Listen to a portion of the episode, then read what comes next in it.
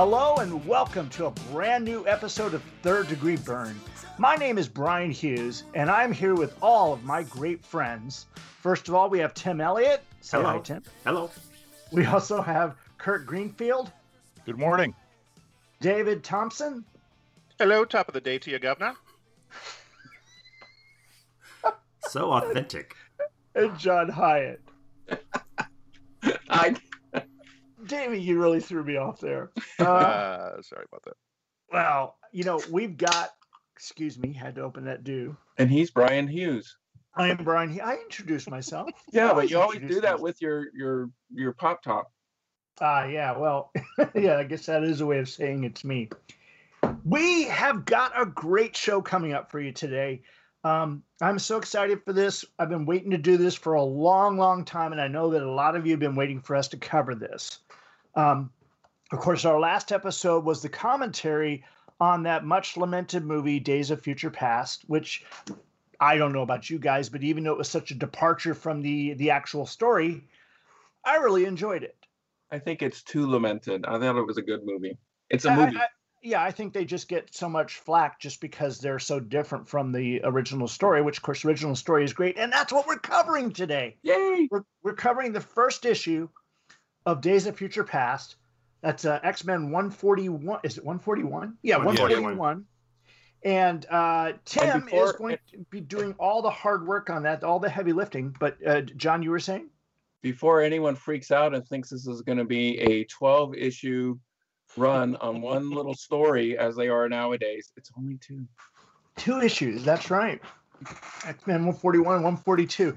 And again, you know, this the story is so compressed. There's so much meat Dense. in it. I mean, I was re- rereading it just the call it first issue of it last night. And I, I mean, it took me a good while because I was sitting there absorbing so much, and I saw things I'd never seen before. And I'll talk about that as, as we get into it. I've seen things you people wouldn't yes, Um, Mr. Batty.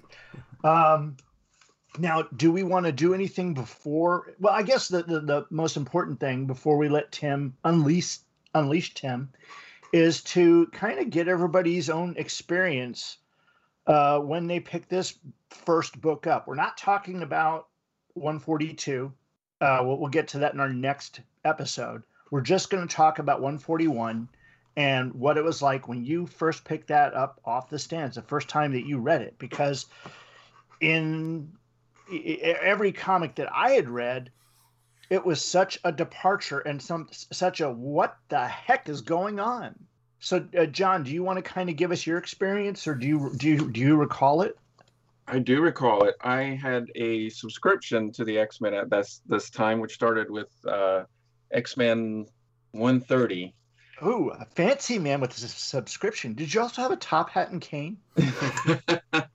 Uh, well, it wasn't too fancy. I mean, they just came. the The magazine was just wrapped in a paper sleeve. That's Right. it. The label on the front. So Right. um, uh, there Uh, wasn't a much uh, uh, preservation, but actually, most of them showed up in actually very good shape. So I showed up. So every time the mail call, every time my mom brought home the mail from our PO box, and I saw that brown wrapper laying on there, I was so excited. What? Which cop? Which? Uh, subscription is it? Because I had several. You know, I saved up my money. Uh, well, I worked hard for it actually, and uh, uh, on the label, um, the code was X. XME, and then uh, whatever on the label. I was like, oh, X Men, great. What's this? You know. Um, well, put, pulled it out, and man, that cover was like, what the heck? So this was really cool. Of course, I had to sit down right away and read it. it was ex- it was very exciting. That's how I got it. It was on the through subscription. I couldn't wait to tell my friends. David, how about you? Well, as the youngest member of this podcast team, uh, I did not pick it up off the stands. I want to say I read this. I had to. I, I actually looked yesterday because I thought maybe it was in uh, X Men Classic, but I don't believe it ever showed up in X Men Classic because if you go and look at them chronologically, it's not there. They totally skip it. Oh, Uh, interesting.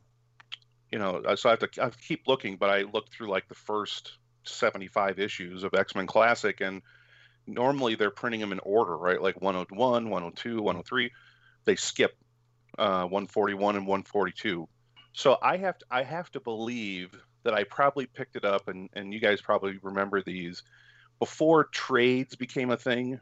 They would do like these little prestige editions, you know, of, of two or three comics, right, with mm-hmm. the square bound, glued um, uh, binding. I, I that's where I think I read it because again in my early days it was you know getting the five bucks from dad and thumbing through the quarter bins in the bottom trying to find anything that was sparking my interest or Superman or Batman and it may have been in one of those bins for like a dollar or something. I think that's where I read it, but you know, uh, so much of that stuff, the kind of obscure little side printings, there's no real record of them, you know, unless somebody has actually put them into a database like Comic Book Realm or something like that. But I, I think that's where I read it, and yes, it was quite shocking because you know I was reading Jim Lee's X Men at the same time, and uh, you know pick that up. It's like what? Now that Prestige one was that the one that had the John Romita Jr. cover of Wolverine hiding against the wall? Probably. I don't have it anymore. I mean, that was. I probably gave it to a friend or something. I looked at my my X Men long box and it's not in there. That's that's what I see. I seem to remember that coming out, and but I can't seem to remember any any other type of one that had anything other than obviously the amazing cover that they put on on the actual issue itself, which is also in the trade paperback that I'm reading from today. Well, what about you, Kirk? Well, as the oldest man on this podcast team, I have uh, a similar reaction to uh, to you guys. I was out of comics for about eight years while I went to college um, and high school, and so I was out on my own. Had my first apartment on my own, and was bored and walked down the street to a, a convenience store that was about two blocks away, just for something to do. And there was a spinner rack, and I spun it around, and sure enough, this issue was on the spinner rack, and I thought, "What? They're all dead?" I couldn't figure it out. So I picked it up. I hadn't bought a comic for years, but this was the time that this was coming out, and also Miller's Daredevil with Elektra. And so I picked it up and took it home and sat down and poured over it, and it was it just drew me in right from the beginning. And I thought it was such uh, an involved and carefully plotted story that uh, it was uh, the start. Unfortunately, it was just about the end of Byrne's run, but it was the start of my fascination with uh, Uncanny X Men, the new generation, and I had to work back from there to get all the rest of the issues. So, pretty dramatic. Uh, the cover worked, it did what it wanted, but now as I recite this, I'm beginning to think, I wonder if Byrne's intent was to say, "See, this what ha- this is what happened when Shooter killed Phoenix. She wasn't around to prevent this from happening." But that's pure uh, speculation on my part. Yeah, I've got a couple thoughts on that subject, but we'll get into that uh, later. How about you, Tim? You I, were a late late comer to the party. I I was well, yeah, because I I I've said this before. I didn't grow up reading comics. I didn't start till I was probably eighteen. Philistine. Uh, uh, so I don't remember. I, I, like David. I thought maybe I'd read this in classic, but uh, I it would have been when I was when I first got into comics and I kind of discovered Byrne's. So I was collecting back X Men as best I could. When you know back then a five dollar book was pretty pricey. Uh, so I don't. I think I had 141 for the longest time, thinking I had both issues, and I didn't pick up the second one until maybe four or five years ago. But so I don't remember how I read it. I must have read it in a trade like you did, David, uh, or some kind of collected because it's these are like when you when you're before the internet and you're into comics. There's always these stories that you hear that you've may never read, but you're aware of them. You know, Dark Phoenix, Days of Future Past, things like that. That just as a comic, you know, you're in that community. You you hear people talk about things even though you never actually sat down and read the issues. So I don't know when. Uh, I honestly, it would have been probably 85, 86 when I might have picked this up or picked up some kind of a trade to read them. And it's uh, to your point, John. It does seem because because of the kind of myth that's grown up around this, you think this would be like a 12 issue, and it's like it's two issues. That's it, but it's got uh, so much story around it, and you know, good or bad, whether you know whether you like it or not, it's um, it's kind of bigger than its the sum of its parts.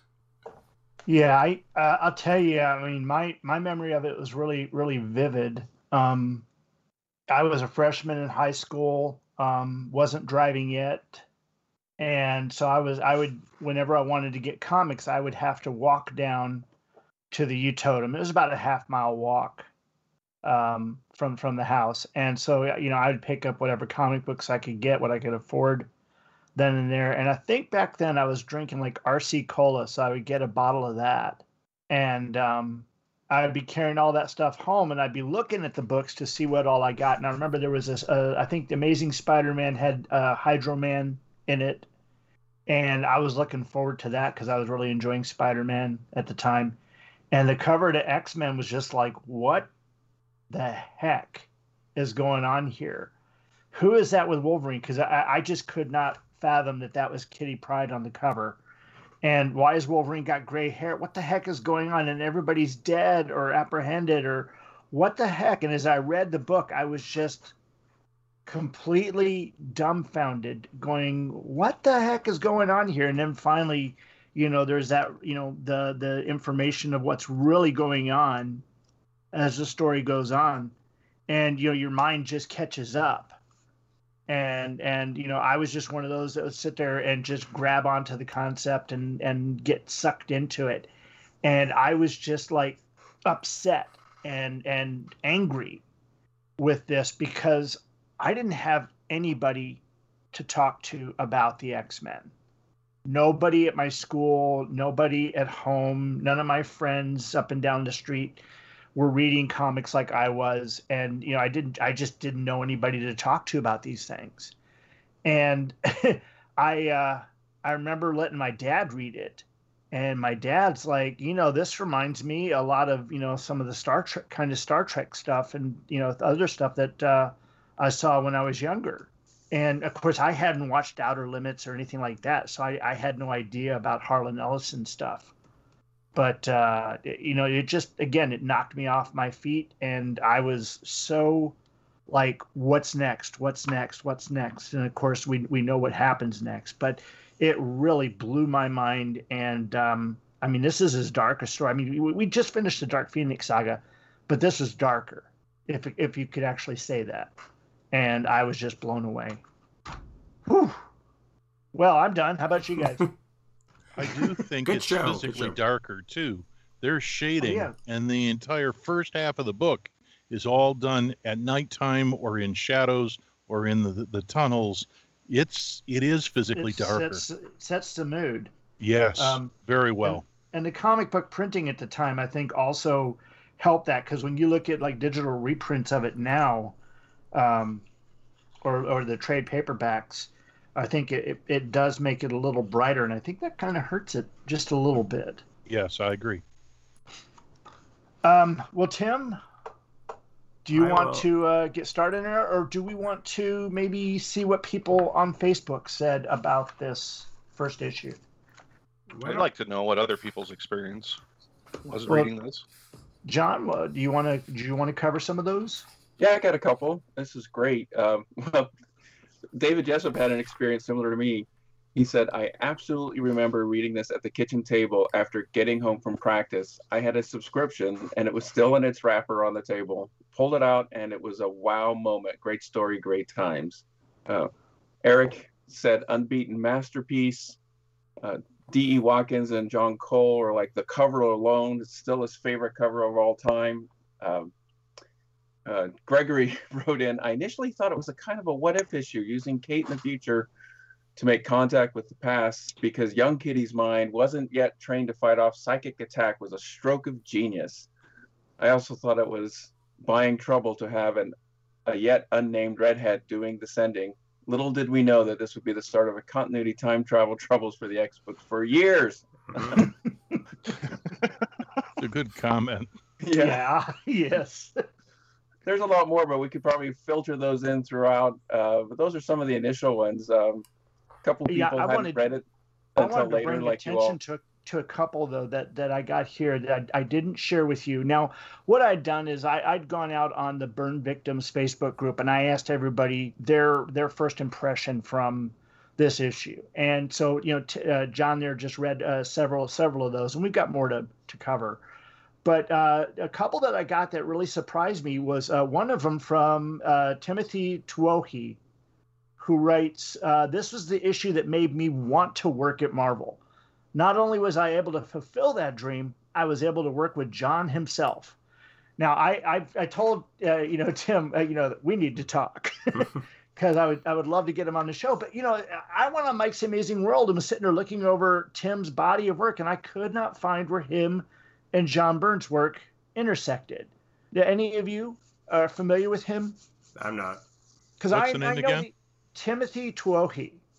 I know that he was at Marvel from 91 to like it looks like 1991 to 1994, somewhere in 1995 uh, in that that area. A lot of Marvel Comics Presents work where he inked a lot of different uh, artists, but I did not see where his and John's work um, uh, intersect. And of course, it could have been something later, maybe at IDW or, or you know something somewhere in between. But I just didn't uh, didn't see it. But uh, you know, Tim, we definitely want to talk with you sometime if if you're listening. So uh, you know, we'll uh, we'll have a conversation. And then another one that I came across that was really, really interesting was Robert N. Skir, S K I R. And he tells us that he adapted the story for the animated series in the 90s. And he would be more than happy to talk about it if we want to talk to him about it. And I think, of course, that uh, the animated series deserves its own episode where we can discuss that. Yep. I meant to revisit that, but I did not. So I haven't. Did anybody rewatch the uh, animated? Not no, yet. Once I, was I enough.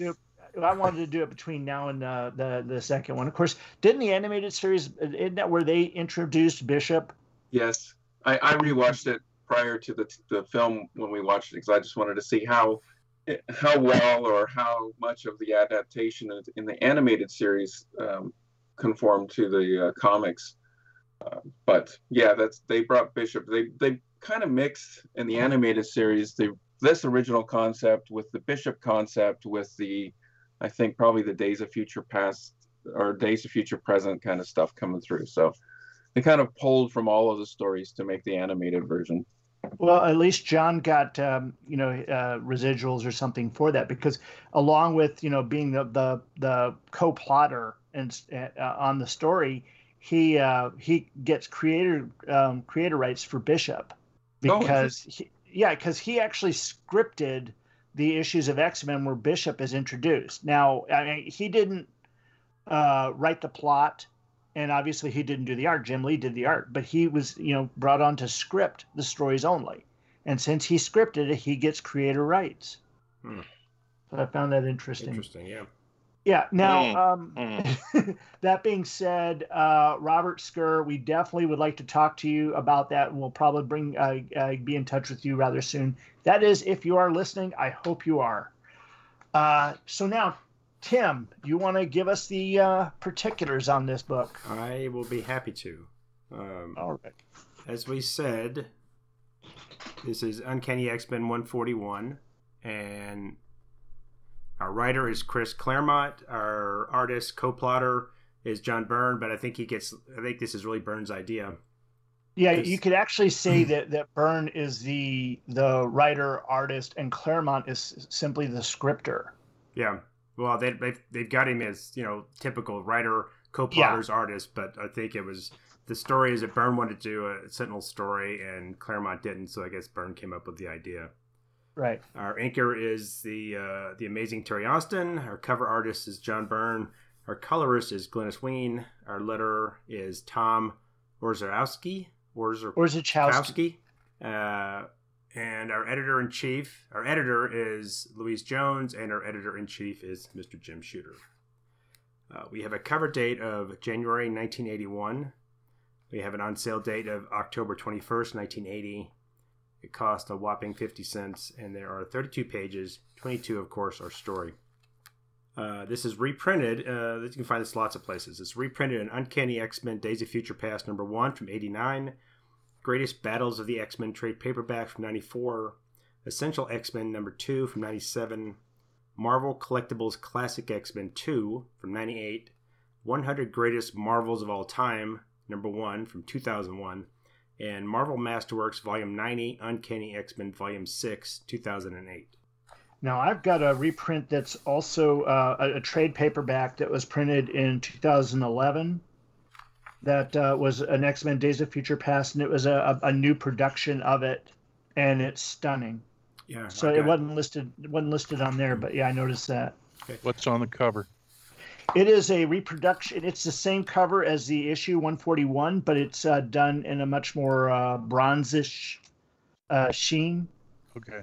And of course, it has none of the trade dress on it. Do you have the? Is that the edition with 138 through 143? Yeah, it's Yeah, got that's that, what- and I think and I'm it's reading the also got digital. the annual, um, the annual where they go to hell. Yeah. Yeah, I'm That- reading the that digital John Romita version of Jr. that. Yeah. Yeah. Well, Brian, And, uh, I, I I neglected to put down uh, the uh, what was coming out the same month. So uh, you said you had that information, right? Yeah, uh, I mean, it was it was actually a lean month for John Byrne. Um, aside, uh, he did uh, Captain America number two fifty three, which is "Should Old Acquaintance Be Forgot," and uh, and of course that's with him going back and and me- meeting the invaders again to find out about Baron Blood, I believe. And then of course X Men one forty one, Days of Future Past. Um, he had no other no other uh, books that he was producing at the time, as he was gearing up for his run on Fantastic Four. So uh, that's that's what he's got now. Uh, one of the things I found interesting here was that um, this issue, uh, let's see, this is the last issue before the title is officially changed to Uncanny X Men, even though Uncanny has been on the title since X Men 114. Yeah, which is why that how would they anybody uh, know that they officially changed it? Yeah, All right. Well, yeah, I uh, exactly. I uh, I'm gonna give Don't you a get don't get bogged down in the minutia, Tim. Come on. it's on the details. That's right. All right, our synopsis of the story, which is pretty dense considering this is one issue, uh, goes a little something like this: X Men 141, titled "Days of Future Past." In the 21st century, New York has become a nightmarish environment run by mutant dis- discriminatory sentinels. Kate Pryde, a mutant slave, is out in what is supposed to be a medical run when she is attacked by rogue, the Rogue Pack, human scavengers who hate mutants. She is rescued by Wolverine, who is now part of the Canadian resistance against the Sentinels. He has come to warn Kate that there are plans to launch a full scale nuclear assault on America if the Sentinels are not stopped. I don't think that's actually accurate. Uh, understanding this, Kate hopes their gamble works and is given the last component of a device Kate has slowly been smuggling to the concentration camp she has spent most of her adult life. When she returns to the South Bronx facility where she lives, she makes it through the Sentinel security sweep and walks past cemetery, the cemetery of dead heroes and mutants, all slaughtered for trying to stop the Sentinel invasion. She meets up with her husband Colossus and the last surviving members of the X Men Storm, Rachel Summers, Franklin Richards, and Magneto, who is now crippled and relies on a wheelchair to get around. Oh, the irony. Uh, in his private quarters, the last of the X Men, in their private quarters, the last of the X Men put together the last component of device that will jam the power dampers that prevent them from using their powers. With her mutant abilities available to her, Rachel would then use her vast telepathic powers to send Kate's consciousness back in time. The date is October 30th, 1980, and the X Men are in yet another training session in the Danger Room. Their newest member, Sprite, walks in unaware that the session is in full swing. Realizing the inexperienced X Men is in the room, the other X Men break their concentration to save Kitty from harm before Nightcrawler can teleport to the emergency shutoff switch. After Kitty is scolded for entering the danger room when a training session was in progress, uh, when uh, when Nightcrawler tries to lighten the mood, Kitty instinctively flinches in fear. When the X Men go to the control room to prepare for Katie's for first danger room session, Nightcrawler admits that seeing Kitty flinch like that hurts when he is confident the girl will soon warm up to him. When Kitty's session begins, she concentrates enough to activate her phasing powers and walk through the obstacle course with her eyes closed. None of the traps that Xavier has set up to try and stop her from getting to the other side of the danger room seem to stop her, which causes the X Men to burst with laughter at the fact that Kitty is easily walking through Xavier's obstacle course. However, when Kitty goes to the exit to exit the room, she is struck by some strange force and collapses. Uh, when they rush to her, rush her to the infirmary, they scan her brain for a mental attack and find that her brain patterns have changed, having become more complex. When Kitty wakes up, she is surprised. She surprises Nightcrawler by hugging him and is happy to see him and the other X-Men alive. Kitty, or Kate as she begins to refer to herself, shocks them all with this. She is really the she is really the mind of her older self from 30 years in the future, she explains she has come back in time to prevent the Brotherhood of Evil Mutants from murdering U.S. Senator Robert Kelly, Professor Xavier, and Moira MacTaggert during a hearing on the potential dangers of mutants. Their murders would bring about the apocalyptic future in which she lives. Although the X Men, except for Wolverine, are not so quick to fully believe their, this story, they decide to go and check on the professor anyway. Aboard one of War- Warren Worthington's aircraft, they fly towards Washington, D.C., Along the way, Kate tells them how this assassination would increase anti mutant hysteria, and by 1984, an anti mutant president would be voted into the White House who would pass the Mutant Control Act. Soon, almost every mutant and superhero in North America would be wiped out by the Sentinels.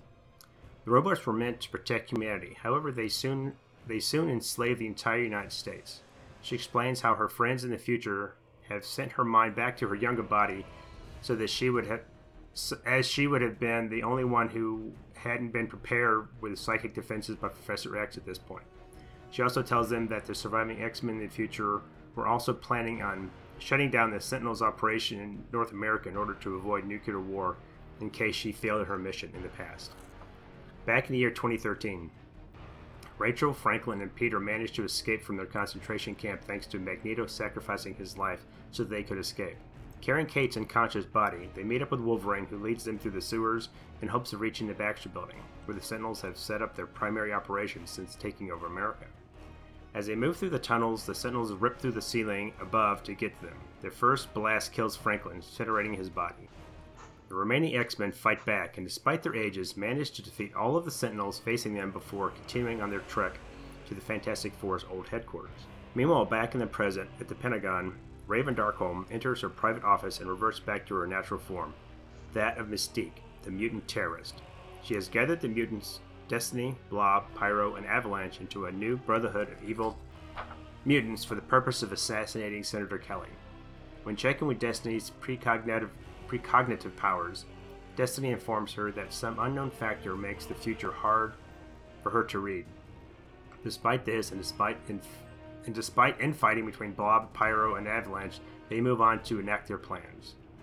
Later at the United States Senate, the hearing over mutants is in full order, and Senator Kelly is questioning Moira MacTaggert when the X Men arrive in their civilian guises. When the professor tel- telepathically asks them what is going on, Storm imparts the information that she gathered from Kate. Just then, the Brotherhood of Evil Mutants smashes to the wall, and before they can attack Kelly and the others, the X Men change into their costumes and step in their way to stop them. The story continues next issue. The end. Time out of mind. That's a great title. Yep.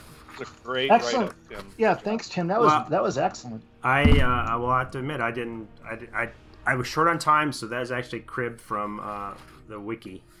Um, Ah, so it wasn't it wasn't yeah I did. if I had read it, I might inject a little more humor into it, but uh, you know um, it's a little it's a little repetitive, but um, it's a dense story. You know, and there's a lot Yes. going on in this issue. Yeah, and you know, there's a couple things in there that, um, you know, of course, were were interesting. Like, if I remember right, yeah, uh, you know, Franklin, uh, the fact of Franklin getting killed the way he did was simply because the Fantastic Four office could not tell Byrne what Franklin's powers were, Well, it's, and so. Yeah, they so he's just like, okay, well, I'll just incinerate him so he didn't get a chance to use his powers. Well, it's interesting that what he would do with Franklin later when he's, you know, takes over the uh, FF. Because Yes. this is obviously not the same Franklin.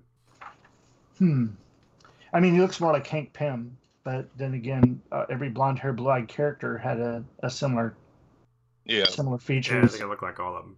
Um, but I, I mean, just again, the story is one that, that blows you away because you just, I mean, I, I- and Byrne even made the comment that Terry Austin does ink the best garbage ever. Yeah. But let's talk about the the the, the cover.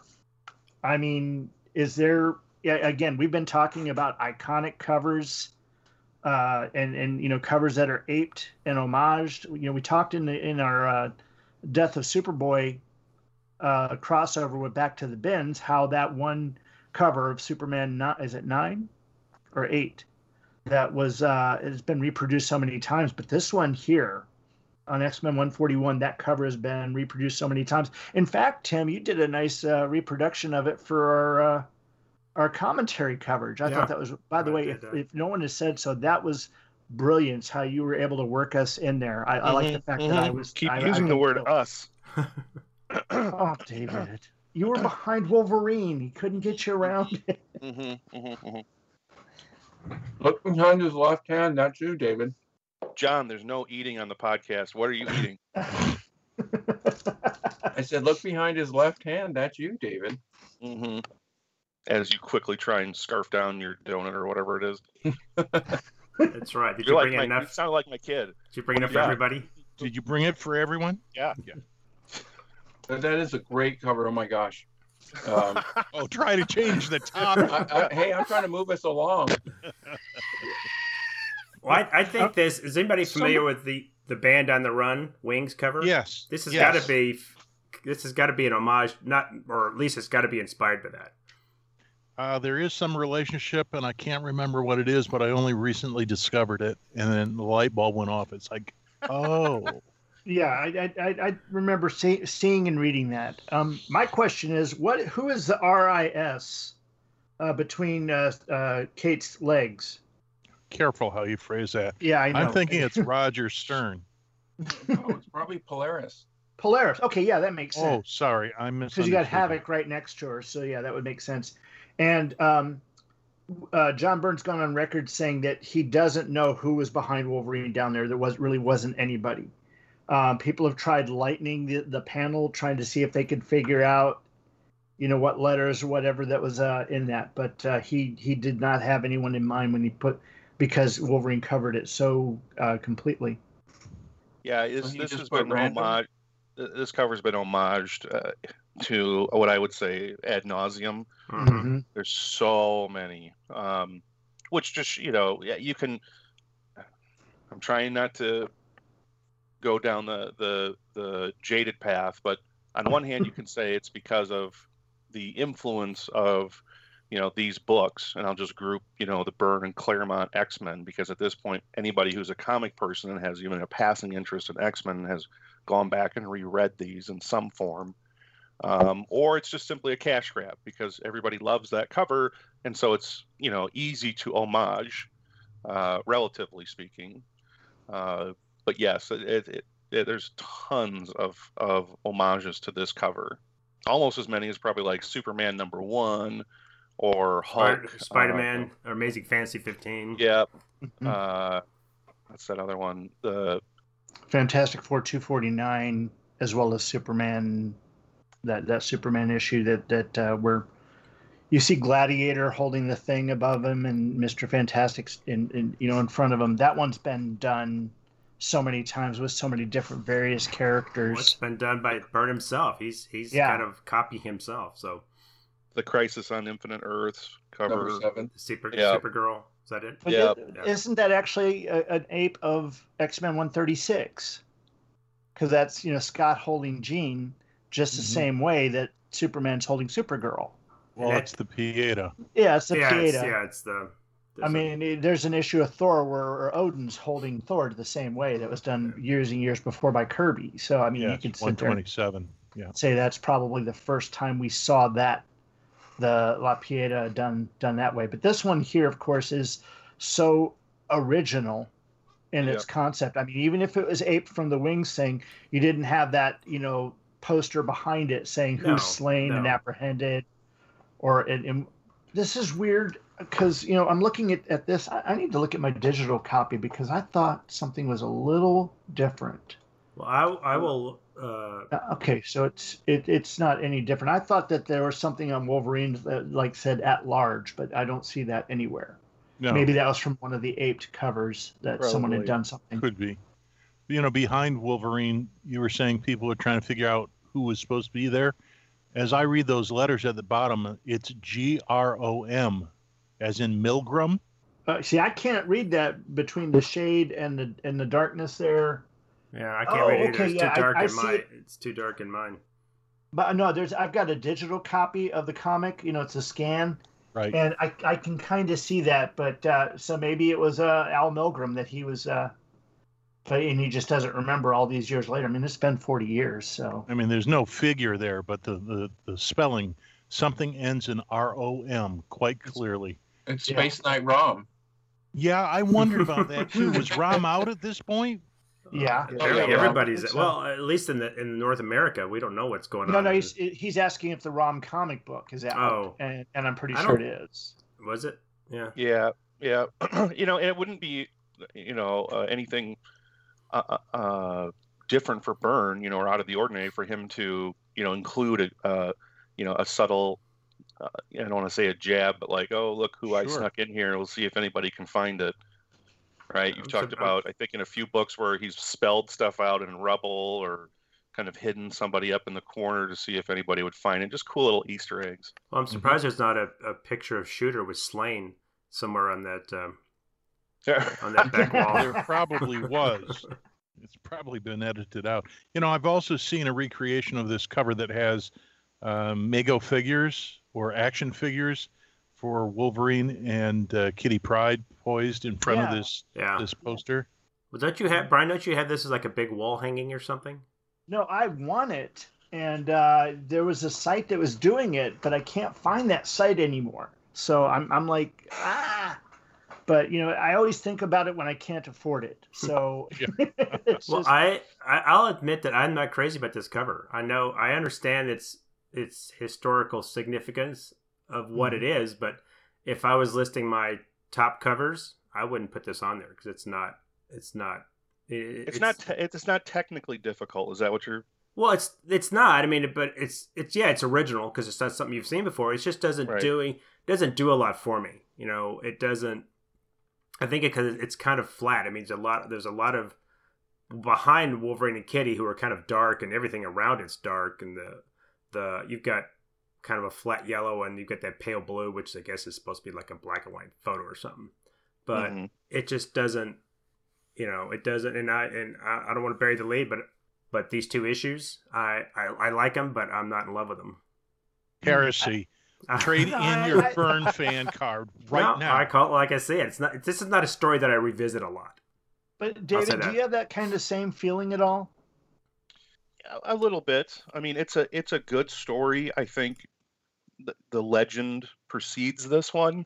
You know, so much so that when you do read it, like I did a long time after it was published, and right every you know old school comic guy when you go into the comic store was like, "Oh, have you read Days of Future Past?" yeah Um, yeah, I think that's it's you you you've been Star Wars or Casablanca on this it, it- since you Right. guys didn't weren't in on the ground floor.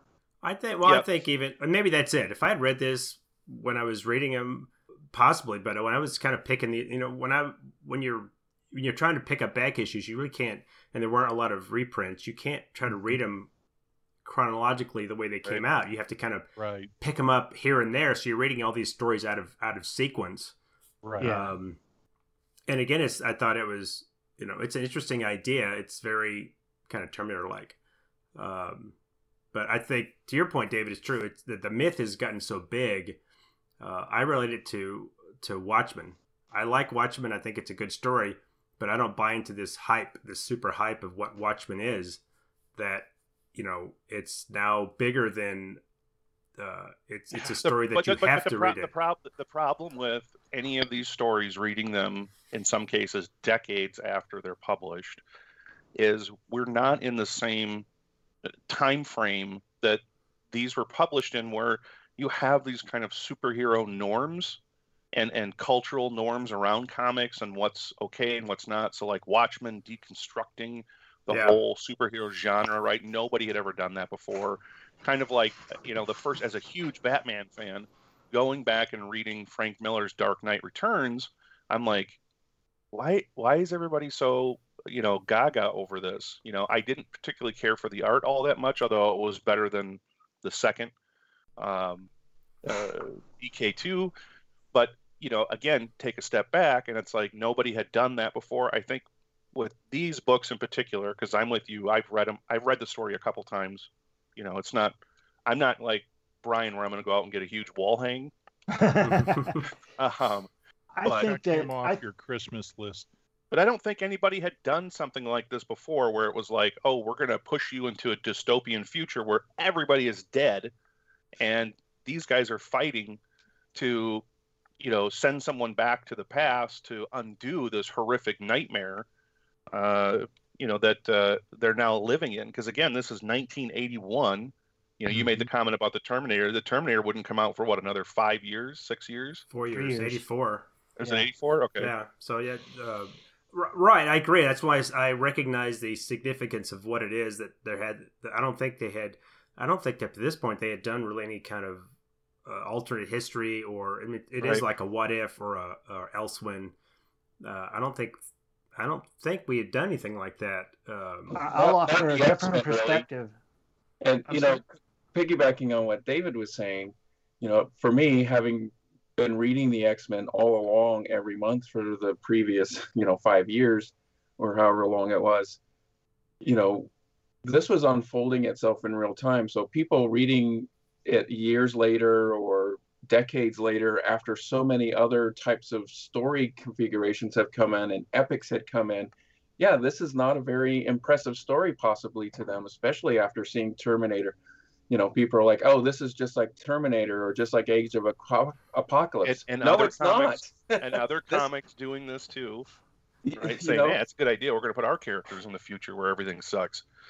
Well, I think David and I mean not David, but John and I have a, a, a unique perspective from the rest of you in this, in that we were teenagers at the time that this came out, and we, I, I, I mean, John, you were what, fifteen I when it came out? and, and So Kitty you weren't driving yet? A, Kitty Yeah. was still a brand new character for us. We were just getting to know her. We didn't have the 30 years or 40 years that uh, other people who are just picking this up for the first time have of Kitty Pryde. But there's also the the effect of the fact that we we weren't driving, so we didn't drive to comic book shops. We got ours at like um, in my case, the U Totem or a drugstore, or you know, if my parents took me to you know some place where they had them, you know, I get that. But it wasn't like I had this instant access, and therefore I did not have a huge collection. So when I got new comic books, I read them and reread them, especially the good ones, and reread them ad nauseum Yep. until I got something else. And so these stories were so ingrained in me that they they gained their own, you know, huge Mythic. spot in my head, you know, mythic, epic, whatever you want to call it. And I think this happened to a lot of teenagers with those early books, especially where the X-Men were concerned. And and that's why there's this this huge thing about all that. And then, you know, as they get older, you know, they look back and they'll sit there and say, yeah, his older stuff was better. But that's because they read it more intently hmm like that. Also, there there was a month delay between it, so you, you as this would come out, you'd Mhm. get this issue, you'd read it, you'd Mhm. think about it, you'd go back and reread it, and you wouldn't get the next installment for you know a couple of weeks, and so you were able to mull it over and think about it, and then the next issue would come out, and you'd back up and you'd read the first issue again before you read the second issue, or after you had to see how it dovetails. There was a bit of digestion that was going on and contemplation that that is just lost on today's oh it's on the internet i'm going to order it it'll be here on wednesday and i'm going to get the whole run and read it all in one But, that, sitting that, yeah, but like that's like that is that's like that's like everything though. Like you didn't know what was going to happen next. Right. Yeah, we didn't even have most of us didn't have previews or access to any kind of like this is what's you're ordering next month for. Right. And and even with somebody uh, not knowing exactly the story, they you know it's not the end of the X Men, right? You know the book goes on for another you know up to six hundred issues. The Yeah. Uncanny X-Men. Right. Men.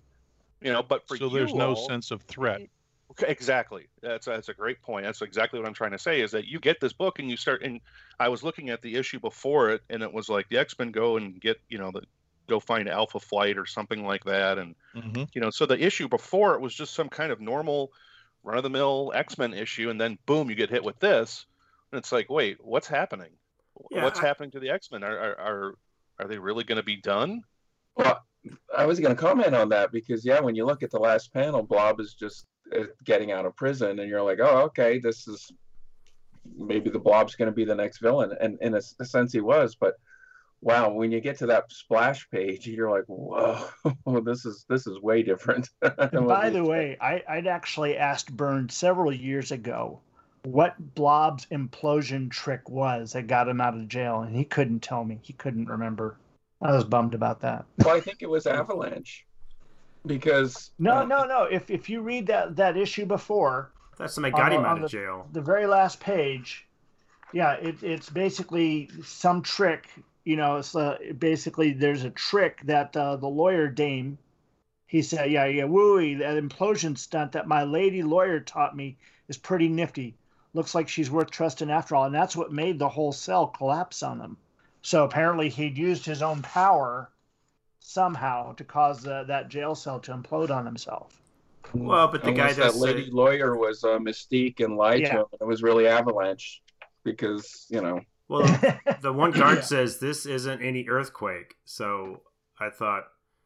But he, the fact that he has, I mean, I don't. We're talking about a, a the issue before this, but he, yeah, he was sitting there. He said he'd been sitting there for, uh, you know, he hasn't budged in days, so maybe he's sitting there concentrating his, I don't know, mass power or something to, to I always assumed it was somebody was blowing his cell, you know, exploding his cell and getting him out, breaking him out. But, mm. but so yeah, yeah, all good points. I think, uh, I think reading it later does, uh, but that's true of anything. You can watch, you know, you watch TV shows, you watch movies. You know, if they're not within the time frame of when, and and you really can't do that. You can't go back in time and read something. So I can I can see if you're reading this off the rack, you might think, well, is this the new the the new standard, you know, or is it? I mean, of course, because it, I think if if he had never left the future, maybe in this first issue, then you might think, "Oh, is this what the X Men are going to be going forward?" You know, is this mm-hmm. going to be? But because he cuts back, you know that there's there's a mission that that that it's, and then you've got you know throughout the rest of the of the run, almost you've got this kind of apocalyptic future hanging over him. It's always, well, did mm-hmm. we stop it? and yeah. it's always in the background like well is it going to come about and then when they bring uh, rachel into uh, spoiler modern day what spoiler okay 40 years ago um, they bring her into modern day even that doesn't quite jive with the, the future we see here because in that she was she was used as a hound to track other mutants and she's not doesn't look that way here so that may not yeah. even be this future this because this is what earth 81811 that and yeah, that's if you believe in the whole alternate timeline thing, and that that's Claremont's uh, invention because. Uh, and, and this is this needs to be said is that as Byrne had plotted this out, his whole thought, his whole idea in this was for the X Men to have a concrete win, an actual victory. Where you could say the X Men won, they did it right, and I mean everybody knows how the storyline goes. They they they pre- prevent the death of Robert Kelly, and that changes the future so that you know th- that future should not exist. But Claremont throws in uh, number one a comment about an alternate timeline, and then he also throws in the quote unquote incestuous lesbian kiss at the end instead of just having the older Kate not exist anymore, which is what should happen. She should just blink out of existence. Kitty Pryde's mind returns End of story. But because he threw that in there, that allowed him to mine those stories ad nauseum in the future forever. Now, be that you know that. Well, welcome to the days of future past deconstruction show. well, you know the thing and is, wait a second. Um, I, I'm of two minds on this because, you know, I understand what Byrne's wanting to do, and I agree that he should have gotten that. But at the same time, the last page of the second issue is a contradiction to what Byrne's saying.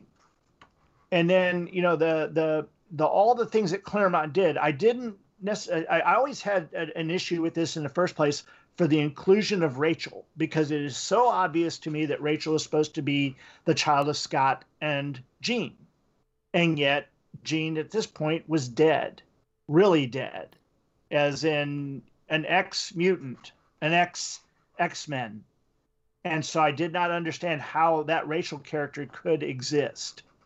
Because it was obvious that she was a telepath and a telekinetic, red hair. Okay, that's that's the whole idea. So that already raised the question, where did she come from? This did not seem to be their future. This seemed to be an alternate future already based on that. And if that's the case, then then Byrne may have been changing his story all these years in saying that you know he wanted it to be one way when it's actually another. Should we get into the book? Yeah, 'cause there's, there, I got some. Well, well, before we do, I just want to say, who's saying that that was a lesbian incestuous kiss? Because that's I'm going to call bullcrap on that. I mean, I seriously, really? that that is just the the the there's a I mean you can go all over the web, use lesbian incestuous kiss in X Men, and you will get dozens of conversations regarding the end of Days of Future That's, Past. that's that's people looking for stuff to, Yeah, to You're totally. about. Yeah, that's just that's crap. Come on, that sounds like you and I. Yeah. I'm going to but- call bullcrap on that. Ryan, how far down the rabbit hole are you? I, I You can pull say- myself back out. I can. I can Anytime I, can pull want to, man. no, we, we can go ahead and, and, and take a look at the pages because there are a couple things I, I, I definitely want to point out. Yeah, Um, let's save this uh, kiss discussion for next issue. Issue. Y- Yeah, let's- absolutely. Let's, let's put that in the parking lot. I, I- Yeah. I just wanted to, to to call B- BS on it right away because I think that's stupid. But yeah, we can move on.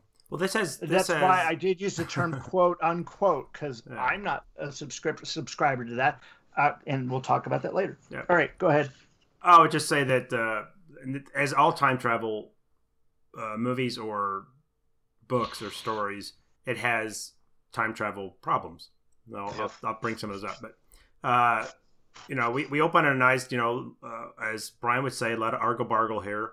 Uh, it's uh, I do like the way he's incorporated the the the title, Yes. Days of Future Past, which looks like kind of like a billboard, or it's almost like something because he's in um, she's on uh, Park Avenue, It's very was- similar to um, to the spirit right? and how they would incorporate it. Well, Byrne Mm-hmm. was always good about incorporate way. He was always clever about the way he incorporated uh, the title into the into the, the artwork itself. But this was uh, as he as you can tell when it was written because this was the, one of the swankiest neighborhoods in New York. Yeah, that's Claire, Claremont's choice of words there. Yeah. Just It's- swankiest. Yeah, You know And what that guy's got in his magazine table? we don't know Uh, what she's got a box, a Red Cross box, but why? Why the get what got me is why there was Sentinels. I mean, she's getting obviously she's not getting medicine for the Sentinels. She's getting medicine for uh, the humans or the mutants or whoever the the biological people are. Why would they? You know, why would they send her to get? Because she seemed like she's on a mission by the Sentinels. They know where she was supposed to be going. So why is she? Why wouldn't they just go and get it themselves? And if they if they care that little about the the the, the humans, It's beneath them. Well, that was also my question: is if if and we'll and get to and that. she's expendable. If she doesn't come back, they don't care. yeah, But Right. it- the thing is, is that it, if they give them, you know, medicine and such, it keeps them working in the camps, you know, and so if, if they're not going to kill them, they they have found a reason to keep them around. but that's that's So- another thing. Why are the why are any mutants left alive? Because I don't, you really don't see what they're doing. They're not. Uh, I mean, at least in the Terminator, they said that the humans are kept alive to run the crematoriums. Mm-hmm. so why are these why are the any of these mutants uh they're not allowed to breed uh one you think they'd be that the the sentinels would sterilize them but why are they uh why are they allowed to live at all unless it's medicine for the humans maybe she was getting medicine for the the the h's you know the the humans without any clean with the you know no genetic Yeah, predisposition. But anyway, she gets attacked by some um, outtakes or some outcasts from the Road Warrior. the these rogues. guys, these guys are uh, dressed. One, he's dressed as uh, kind of like an American Indian with a mohawk. It looks like Robert Conrad from Baa Baa Black Sheep with a mohawk. And is he wearing the quantum bands?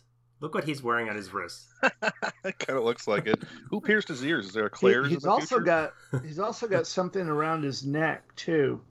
That that you know made me wonder about that, like a or is that medallion. like a Uh, bandolero or something? No, it's in the next page. He's got it looks like like gold coins, like you know, like a Yeah. thick Yeah. necklace kind of. Well, it thing. would be you know if this was a little thuggish. dark, it would be a, uh, a necklace of mutant ears. But, uh, Okay, now I'll tell you this right now. I never noticed this until last night. But if you look behind the rogue with the mohawk, you can see Wolverine pulling up the panel to come in and save the day. oh, I didn't notice that either. I either. never noticed that.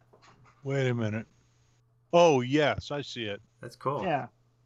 In the shadow. I mean, again, I've been, you know, reading, you know, reprints or floppies or whatever, and maybe it was just too dark, but in this one, it seems to be brightened up a little bit. And so I, I, I noticed the image of him right away, and I'm like, oh wow, cool. And then Well- of course, you know, the other guy in the top hat, that was just, you know, Well, this is very the Warriors like. They've all got kind of a theme. You know, they're all Mhm. dressed. You know, and it's and they they you know what they are. They say they're just, they're humans. I guess they're humans that hate Mhm. muties. They also don't like the Sentinels, but they don't seem to be fighting back against the Sentinel rule. They just seem to be gangs that. yeah, uh, they're just gangs exerting power in areas where the Sentinels don't go. Right. Yeah. They're they're kind of Yep. they're bucking the flow, but they're not they're not trying to change things. They're just uh, and they kind And of it's very, it's very possible Byrne was inspired by the Warriors because I think that came out the same year as Born, '79. hmm yeah. Mhm. I, think I, I do love this. Uh, the guy's name is Big Alex. Yeah, they got real, real tough names. One guy's Robbo and, And Big George. Alex and George. I The one guy's got like Larry from Three Stooges haircut, as far as I can tell. Sometimes an accountant is still just a, an accountant, no matter how tough they try to be. I'm George. Yeah. Well, And yeah, of course, Book I- I love the first image of Wolverine where he's standing there in the light, ah, you know, yeah. And after John, having taken out those those guys. But I, it's really funny because he's getting into a fight with this guy, and he really takes him out with a, a kick and one blow. But the thought balloons around him are so much that it would have taken like five minutes to think all that that he that, that he does. Though of course I always thought that the thought balloons are representative of what the thoughts mean rather than actual word for word translation. One thing that I thought was interesting here was he's like, oh, in the old days, I'd have simply cut the punk, but doing that would tell the Sentinels Wolverine's back in town. So interesting that somehow Byrne is connecting the activation of his adamantium claws because they weren't bone then uh, to his mutant power of some sort, or maybe I- it would be I- that I thought it was a forensic thing. You know, That's they what I thought. tell, you They could tell. is- Got his slice they're there. slashed. I do love course- Wolverine's gloves there. If you look in that one panel got close up, you can see the three slits. Well, maybe uh, maybe the activation would be his his healing factor Uh, Mhm. When he Who's that? retracts them. His healing factor would start. Maybe that would put him up on the screen. Or of course, like you said, yeah, the uh, the fact that they would be uh, sliced to pieces like baloney. well, he doesn't kill him. I don't think he just seems to knock him out. He doesn't. Uh, Yep. Yeah. He doesn't seem like he's going to kill him. But I, I will say also, I like the way Byrne has drawn uh, Kate. He's done a good job of making her look like an older Kitty. Uh, and it's similar to what we talked about on our Superboy podcast, how Byrne was could draw Superboy to look like a younger, an actual teen. He didn't look like uh, an adult. Uh, Well, you know, it, it's funny because if you look on the front, the the cover, the the shot of Wolverine and her there, it, it really looks like Wolverine is protecting Sigourney Weaver from Alien. uh, yeah, You know, and and that's who Kitty Pryde was was modeled on. Right. Uh, but here, the older Kate Pryde in with the hair pulled back and all that doesn't look like, um, like like Sigourney Weaver. Looks more like uh, one of uh, Ultra Boy from Legion of Superheroes Yeah, her uh, eyes a- bother as me. a girl. The bigger eyes Yeah. on the older, older um, Kitty Pryde, like the Yeah. one, two, three, the the second panel or the first panel in the second row. Even as a, yeah, what I read as a kid, you know, I looked at her eyes, and her eyes to me are like, me. Creepy They're eyes. just- they're, yeah, they're, they're a little anime. Yeah. yeah. Yeah. So Wolverine gives her this uh, the MacGuffin, the little whatever it is, the, the thing that she has to uh, Spark plug. exactly Jam. to uh, the part of the jammer, and then he runs off, and I guess he is. Uh, and I guess I didn't pick up on this when the first time I read it. That I Where did thought he keep that, by the way? I'm just saying. same place, uh, same place. Uh, what's name kept that watch from? Uh, Oh god. Pulp Fiction. Uh, I always thought Wolverine was with them. I didn't. I guess I didn't pick up that he's now he's gone to Canada and he's fighting with um, So, I, and this is another question I had: is okay, the Sentinels have taken over all of North America, but well, no, rest, just the United States. Well, they keep saying North America, but right, United States. Yeah. But yeah. Canada, Mexico, everything else is is uh, they're they're worried that the because I guess the Sentinels are, are staging to take over the rest of the world, which I think they would probably have done by now. Um, it's that you know it, that's that trope of the computer takes over, and the best way it can protect humanity is to rule humanity. So mm-hmm. they're going to go out and just you know round it. Which also, I would think that wouldn't they have if they're if they're I can understand them enslaving humans or basically controlling, thinking you know for you know the best way for me to protect you is to basically control you. Wouldn't mm-hmm. they be? Ha, wouldn't it not be quite a dystopian? Wouldn't the humans live in a little better uh, conditions, and the mutants? I can. They would be in the concentration camps, but the humans, I would think, because when she leaves Wolverine, she catches what she calls the the the the, the tram, and it's basically a bus being pulled by horses. So there's like there's no advanced technology except for the Sentinels, but don't you think that they would allow, allow the humans to? They may they Society may be like gives a, up. Society gives up. They, well, right. My, my problem with this is where's the rest of the world in all of this? So they just let this all unfold and just sit back and watch. Well, because they did that to us last four War years. II history, right?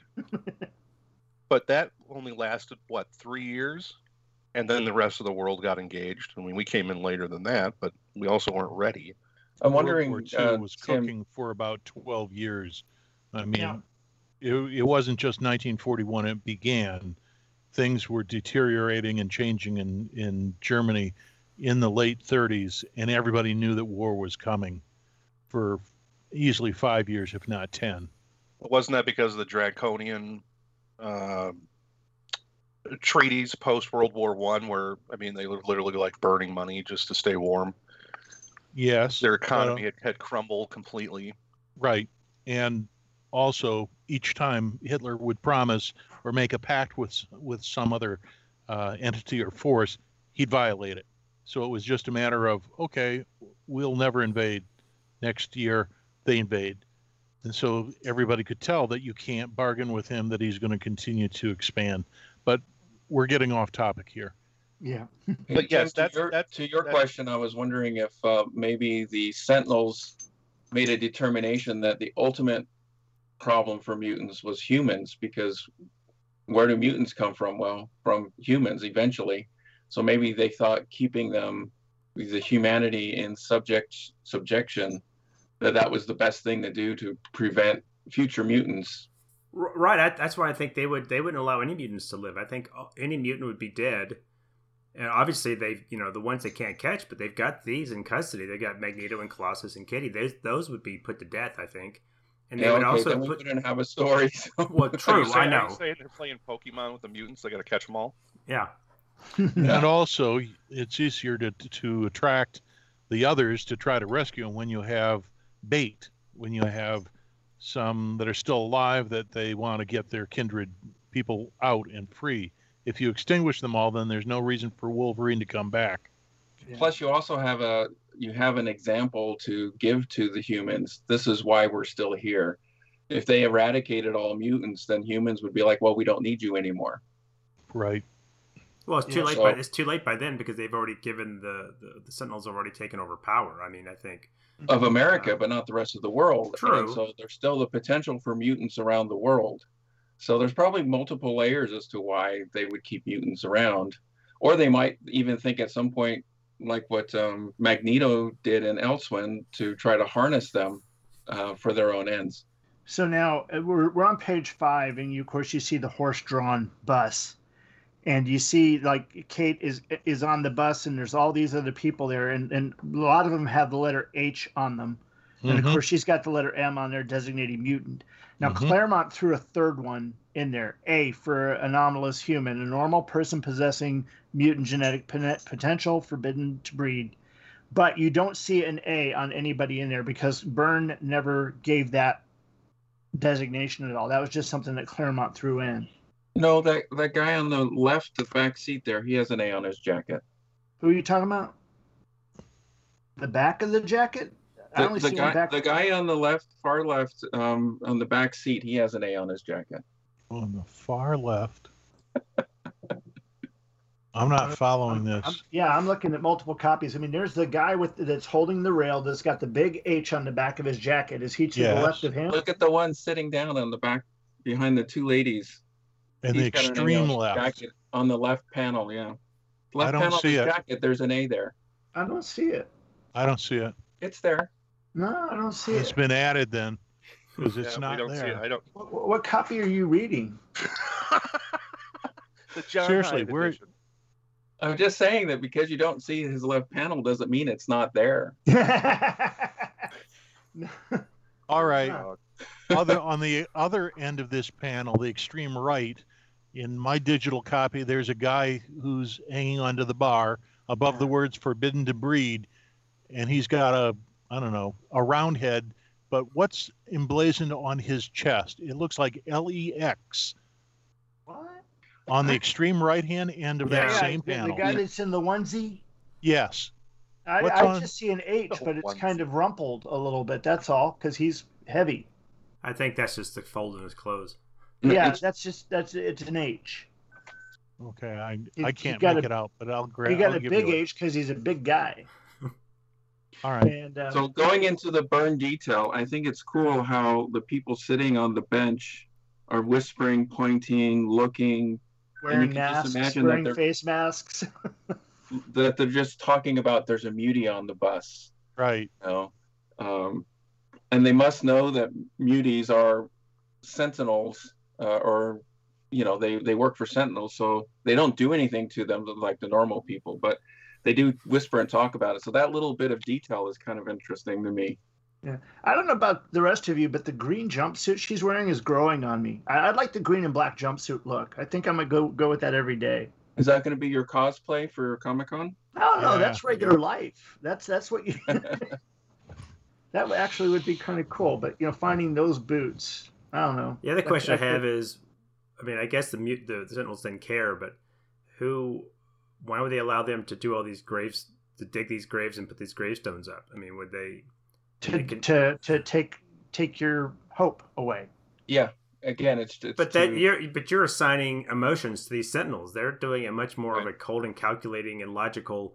You know, they're they're that they they it's like Skynet. They well, of course, Skynet just wanted to kill everybody, but it's they think well, if I'm going to protect you, the best way to do that is I'm gonna I'm gonna rule you with like an iron fist. So I don't think they're. um they, Although later they don't have the emotion they're they're doing Right. it to, to put the people that are left to, as a reminder to them and they don't realize it strengthens the resolve.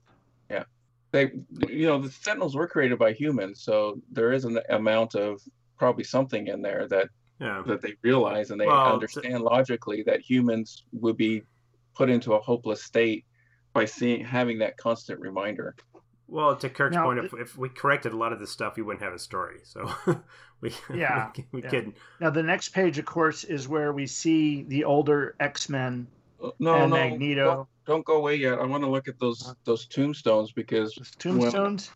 when i first saw this man i read every name who was Yes. gone Let's go And- through them.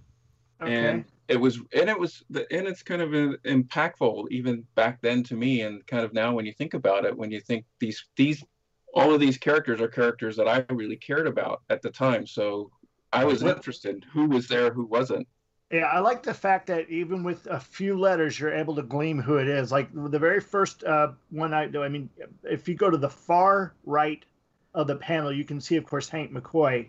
Yep. And then right behind there is P E over P A for Peter, Peter Parker. Parker. Oh, okay. Yeah, and and so I mean, then of course the other names are a lot more apparent. Um, Kurt Wagner. Yep. Warren Worthington, Bobby Drake, Scott Summers, Reed Richards, Lorna Dane, Charles Xavier, Susan Richards, Ben Grimm. I can't make out the next one, and Johnny, Johnny Storm is the last. you What's the- figured it had to. Well, no, we already had Reed Richards, so Right. yeah, that's uh, yeah. You can't make out that one. It's really just a couple squiggly lines. yeah i don't think it's supposed to be Well, at And least, at least the grave, the uh, cemetery isn't as segregated. You know, they've got mutants mixed in with the, the regular superheroes. Now, if you look at the front cover, though, you know, of course, you've got all the obvious ones that you can see there, and if you you also you can see Magneto, where it shows him as being apprehended. You see the helmet, and then I have to assume that's Quicksilver right there behind Wolverine, since it's right next to the Scarlet Witch. Mm-hmm. And then Wolverine, Havoc, Banshee, Polaris, and Al Milgrom. uh, looking at the the other picture, went well. Actually, we're not there yet, so I'll keep quiet on that. We can go ahead and move on then. Well, Kitty, you know, she she meets up with the rest of the of her former X Men, um, and we do see in the background in the middle panel, you see in Sentinel, looks like he's hurting mut- mutants or humans or something. He's got a big stick. I don't know what he's doing there, but uh, I always thought Rachel. One, she looks very downtrodden here. She looks with her hair. She looks a little bit like uh, oh, from New Mutants, the the Wolf Girl, not Renee. What's her name? Wolfsbane Rahne. Rahne. The way they, you know, she they, they always in the early issues always did her hair kind of spiky. Yeah. Uh, and she commented that she can never do anything with it. That that she looks a little bit like that here. And then we've got, of course, her and her and uh, Franklin are, I guess, a couple. Yep. Uh, hmm and actually, w- Magneto had he been de-aged in the regular? Because he doesn't look that old here. Yeah, compared to the rest he, of them. he got de-aged before I started reading uh, by uh, wasn't it the Stranger No, or no, it it was was some the- other alien? It was the Alpha Mutant in Defenders. Right. Um, And then Eric the Red- Yeah, Eric the Red then re-aged him up to physical prime, Right. so, so, he probably would be like maybe thirty. Yeah, yeah. Because But Kitty in who's this Eric the Red? Eric the Red was originally revealed to be a nom de plume for um, Cyclops. Cyclops. So who's Eric the Red? But this Eric the Red was a Shi'ar um, yeah, agent of D'Ken. yeah. Yeah, yeah, Kirk. Everybody knows that. Sorry, I don't know what story that's from. That's from uh, the original Phoenix saga, or the original uh, Phoenix a- a- aspect of things when Lilandra was first introduced back in like uh, X Men '97. Uh, I, Eric, I didn't know either. I forgot how Eric how, or how this Shi'ar person took the Eric the Red, but he somehow he looked at tapes or whatever and took Cyclops's Eric the Red um, persona and then created it for himself, and then was an agent, a Shi'ar agent on Earth of D'Ken, uh, spying on the X Men, and uh, kind of uh, the hint was back then was that he was manipulating uh, Corbo uh, or Steven Lang when they did the um, were creating the Sentinels up in space that the X Men went up to in X Men 100, and then that's when then they came back. That's how we got Phoenix through that. But Okay, uh, that Eric the Red was a Shi'ar agent. thank you. You're welcome. And that's when they gave Polaris that terrible Shi'ar costume. So if if I'm I'm sitting there doing a little bit of mental math here, and I'm assuming that Magneto's probably you know back in the days of the X Men, he was aged up to about thirty. Yeah. So Kate being uh, Katie was being 13 in 1980 uh, would be, mean she's 46 at the time of this in 2013, and Peter would be about five years older than her, so he'd be in his you know his early 50s. Magneto would then be in his early 60s Yeah. Mhm. or middle 60s. So, and again, going through whatever he probably him being in a wheelchair is just a matter of irony. Whew. Mhm. Okay. What we get next? could- Well, well, they it's kind of this is the introduction to everybody, and Magneto says, "Well, we need to do something because the rest of the world's going to get together and uh, I assume nuke uh, the United States to to Mhm. stop the Sentinels." Uh, and I guess they are worried that the Sentinels will retaliate, so they're thinking the whole world's just going to go up, uh, you know, in a Mad, nuclear fire. mutual assured destruction. And then we Which, get a little, which is a bizarre response, right?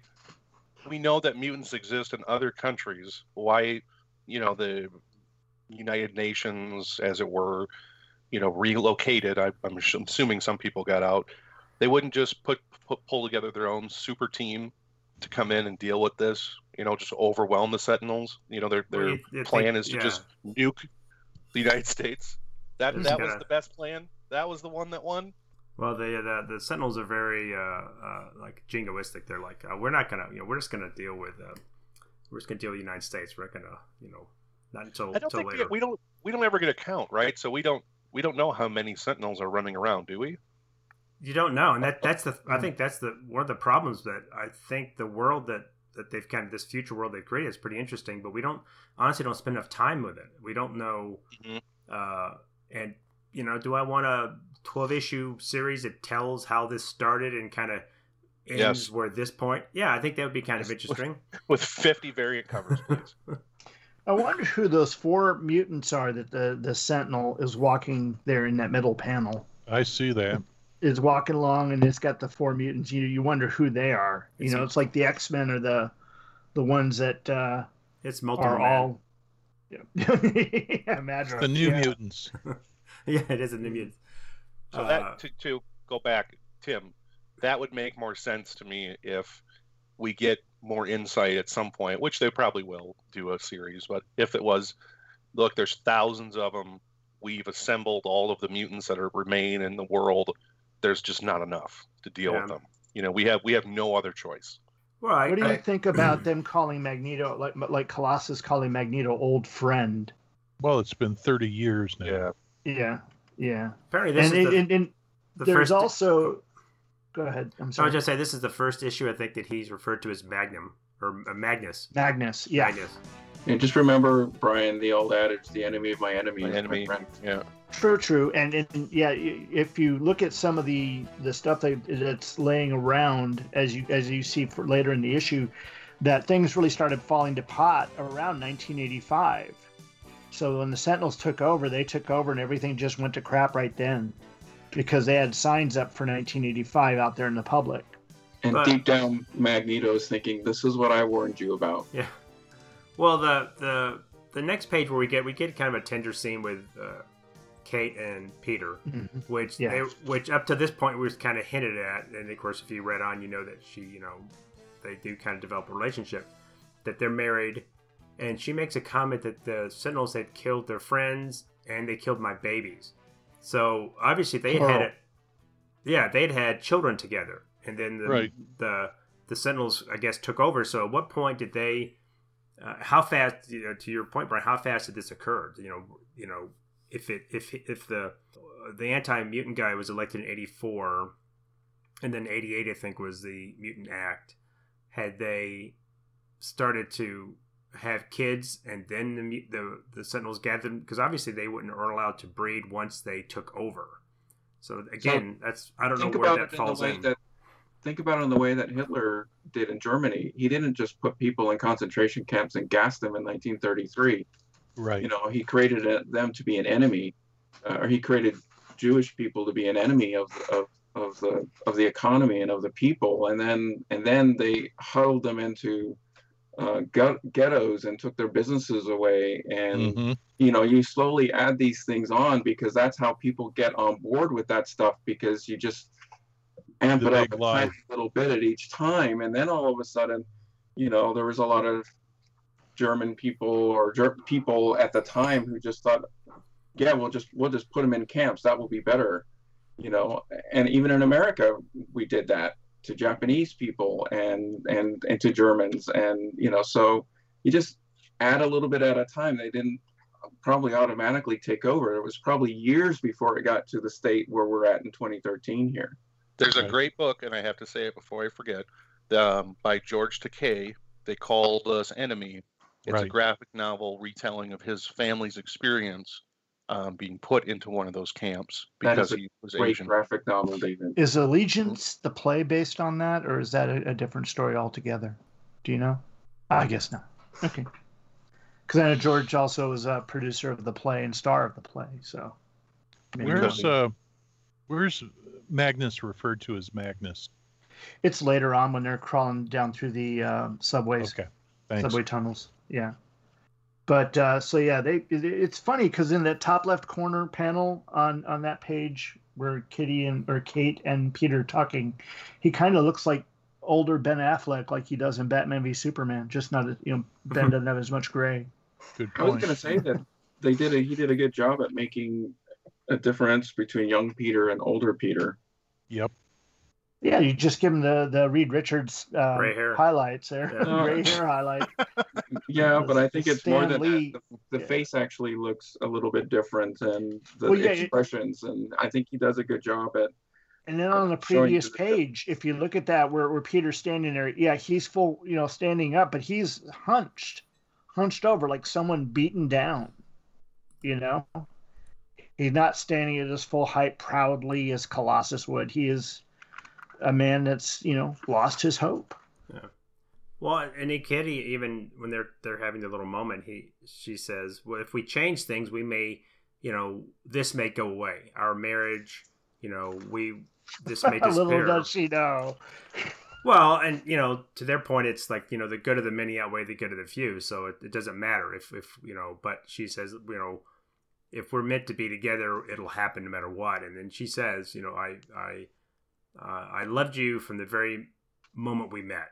So so that's interesting that they know. And when then of course she she lays down and um, Rachel, uh, you know, zaps her mind back to where she pops into. Then we just and then to me this is where it kind of I wanted to spend more time in the in the future. We cut back to the present and this this danger room and why they're all in there at one time I don't know. Um, and they're all doing the danger room scenes have always been so crazy because they seem like who's paying for all of this uh, damage? Warren. Because it's not Warren. like This is all Shi'ar technology now. and it just does it rebuild itself because it's always Yeah. whatever Yep. Wolverine goes up against, he trashes. Colossus, whatever weight he's gonna, he's whatever his test is, he always breaks it. Uh, it's not just dodging, uh, you know, bullets or dodging something. It seems like the thing has is in a constant state of repair. But And it's it's always Angel that screws things up for everybody else too lately. well, because he's out, he's out of practice. In the in the previous issues, the Wendigo issues, you know, he he caused trouble in the danger room because he was out of practice. And here, he's not thinking about how the computers will, you know, automatically follow him. yeah, And so, you know, the missiles that were going for Angel are now going for Kitty, and Storm has to get her out of the way. well, But I mean, this is that's the thing is you know they yell at her for you know she she kind of just stumbles in hey what's going on and they're like why is that door always unlocked? yeah yeah well isn't there a uh, you know There's a a red safety- light out there, but even Cyclops mechanism. has walked has has nearly walked into this door, uh, regardless, you know, forgetting that it's the door to the danger room. I mean, th- th- you know, they they got all this incredible technology there, unlimited technology thanks to the Shi'ar, and yet you know they they can't even be bothered to put a lock on the door. well, or go to Kinko's and get some signs printed up. well, that's Yeah, what he says he says that door is Yeah, but- always that door is always unlocked oh wait a minute why is it That why does he flaming say it's always un yeah that door is always unlocked why don't you think Oh. it would automatically lock whenever they initiated a session You They haven't think. figured out that she uh, scrambles electronics when she walks through them yet. That's And right. so it's True. unlocked only because she passes through it because she affects it. but I don't think she phased through into the See, room that that could that could have walked in. been that could have been uh, a line of dialogue he threw in there. Instead, he he writes this that doesn't make sense. Again, this is this is Claremont scripting that that says that. Yeah, but at, at, at one point later they say there was a light on or something. You shouldn't come in here when the light's on. Yeah. Like, uh, you think it'd be like on a on a stage, you know, you got a light that says closed set or whatever. But anyway, it's it's it's just maybe maybe she hadn't read her manual yet. Or welcome to the X Men manual. apparently not. Oh. You know, I, I think it was. A, I, I love this page. I think it's. Uh, I love the perspective. I love the uh, the Green surprise of. Aurora. The but and you could see her, or just in the dialogue there, her. You can't see her face, but I to me it sounds like, oh my gosh, uh, the door was unlocked. I just, you know how you would think when you're just like, what the hell are you doing here? You're just like, ah. that I get that that sense of um, tension and that sense of uh, stumbling that she has over it, and I thought that was really interesting. And um, I, I, I really think this is a great page. I, I Yeah. really, It's cool, but at the same time, you know, in today with today's sensibilities, you're looking at it going, why do they have it like this? Well, why is But- nobody? Why is nobody I mean, this is this is an old. This is like a Kirby thing, you know. Well, Nightcrawler's supposed to be doing something, but he's cleaning up tables at breakfast. Yeah. Well, that's why, the that's why she's straw. coming in there because she's telling him that Kurt's, you know, going to be late or whatever. Uh, you know, and it's just it's an excuse to kind of introduce Kitty and and get some action scenes and um, you know to show her, which I thought was a little on the nose that she she kind of recoils a little bit from Kurt. from Kurt because I guess she's you know because of his appearance maybe. He's a creepy looking dude. I mean, you if kidding me? yeah, Nightcrawler's cool. She hasn't she hasn't recoiled Yeah. from the guy that can turn himself into a giant metal thing, but she recalls from, from Well, the she guy. got a Well, crush he on looks him. human. and she says he's neat looking. oh, I see. she I see, him when she Kirk. first saw. She- so she's prejudiced against non-human looking. Uh, Exactly. hmm. Remember, she's 13. And she just just joined them. She just joined, and he's got fangs. Come on. But Wolverine would creep me out though, probably more than Nightcrawler. well, yeah, I think Which- Wolverine. You get that kind of. Uh, yeah, I think you would get a weird vibe from Wolverine, but. Uh, Yeah, but it, it's not a bad bit of dialogue. Kurt talking about it, and then you know that that you know from a friend, from a fellow X Man, it hurts. You know, and, and it's a natural. You know, if if you continue to read on uh, the books in there, you know, after Kitty fights the N'Garai demon and basically destroys half the half the mansion, that you know the X Men they give her a bad time, but it's bec- through that that hard time and the things that follow afterwards that her relationship with Kurt improves. Right. Well, it, it reinforces. Stern. It reinforces Kurt is always uh, worried about this because he is outwardly. Uh, he looks different from the rest of them. The rest of them can pass as human. He can't. So he was Uh, always the image inducer. Right, he was using the image inducer, and there was one issue where uh, I think it's Wolverine says, "You don't need that, you know, turn it off," and he decides to turn it off and kind of walk down the road as he is. And there's you know there's some negative reactions, but I think that just reinforces how he's a little uh, self conscious about the way he looks, even though he's probably the you know probably the outside of Peter, he's probably the gentlest of all the X Men. Um, so it's just Yeah. kind of, and, and also it's a nice contrast for when she wakes up as Kate, that she gives him a big hug because she's so Right. excited Right, that right. he's still alive. So that's Now, so on the panel um, here where Colossus goes to catch her, did he bend the thing as soon as when, when he was just trying to get away from it? Is that where it got bent, or did he do that already? I, I don't it's know, kind think he of- was- I think he was already bending it, but uh, Yeah. And then when the, when the, the, the big pile driver thing is coming down on him, I love the way they used the the zipatone. I'm sure that's Terry Austin that did that. I'm sure Byrne probably As just shaded shadow? it in. Yeah. yeah. but that was that was one of the things. Terry Austin and um, Bob Layton were all, always really good about their use of uh, of uh, Zipatone. Maybe Bob Layton was a little bit too liberal, but Terry Austin was always uh, very judicious. I like the the two panels with Kitty and Colossus, uh, the two right ones, the one where he's catching her, and the one after the pile driver has been stopped and they're sitting under there. The dialogue is, to me, is very Human. real and very, you know, fun. Yeah. Not fun, but you know, just kind of like, am I in trouble, Peter? Am I going to get yelled at? Probably if you survive. Yes, I survive. And then, you know, um, were you frightened? Uh huh. I also, I mean, it's to me, it put um, some realness in there that was very interesting. I, I like, I still like that. I liked it then when I first read it, and I still like it now. To me, it it puts a level of I don't know humanity to the characters that sometimes I think is missing in other stories since yeah. not just in X Men, The, but the- just in the tele- quiet moments help you Yeah. connect. Yeah. Now, if if you go to the next page, of course, we get to see Kitty's first try in the danger room, the official try in the danger room. Now, the funny thing is, is that uh, uh, if you if you watch it, there's a lot of Kirby stuff in here. The the little uh, big shooting pillows Mhm. and the Doc Ock arms, and then the um, thing that that that closes in on her from both sides. Of uh, you know, we're straight out of Kirby's book. If you go back to the very earliest issues of the X Men, I believe you'll see all of these uh, in use in the Danger Room. I want to know is how much damage with the the two padded things that come out the side, and if she hadn't been able to phase, how much damage would?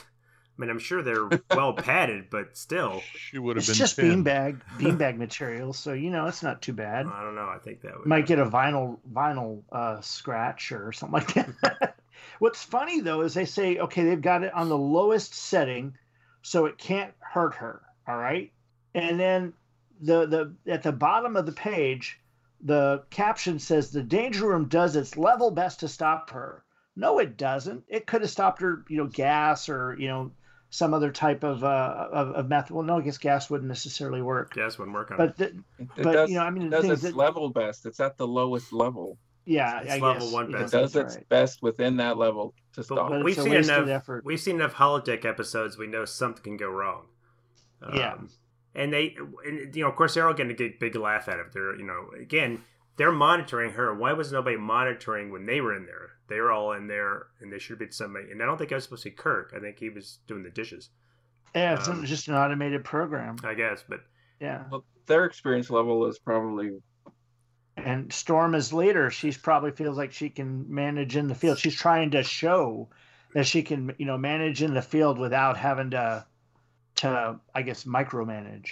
yeah, I love I love that that's that panel up there. Everyone's having a good time, and they're probably just chuckling at uh, Wolverine's uh, comment. You know, Yeah. Charlie spent weeks programming the room. she did it with her eyes closed. she she yeah she had her eyes closed. I love the expression on the previous page where she's sitting there with her eyes closed, her lips clenched, Yeah. and y- all you know is that she's just phasing the entire time as she's walking through the room. And you know why didn't Professor X make it any harder than that? But I guess that's to to help you know make her feel better about herself.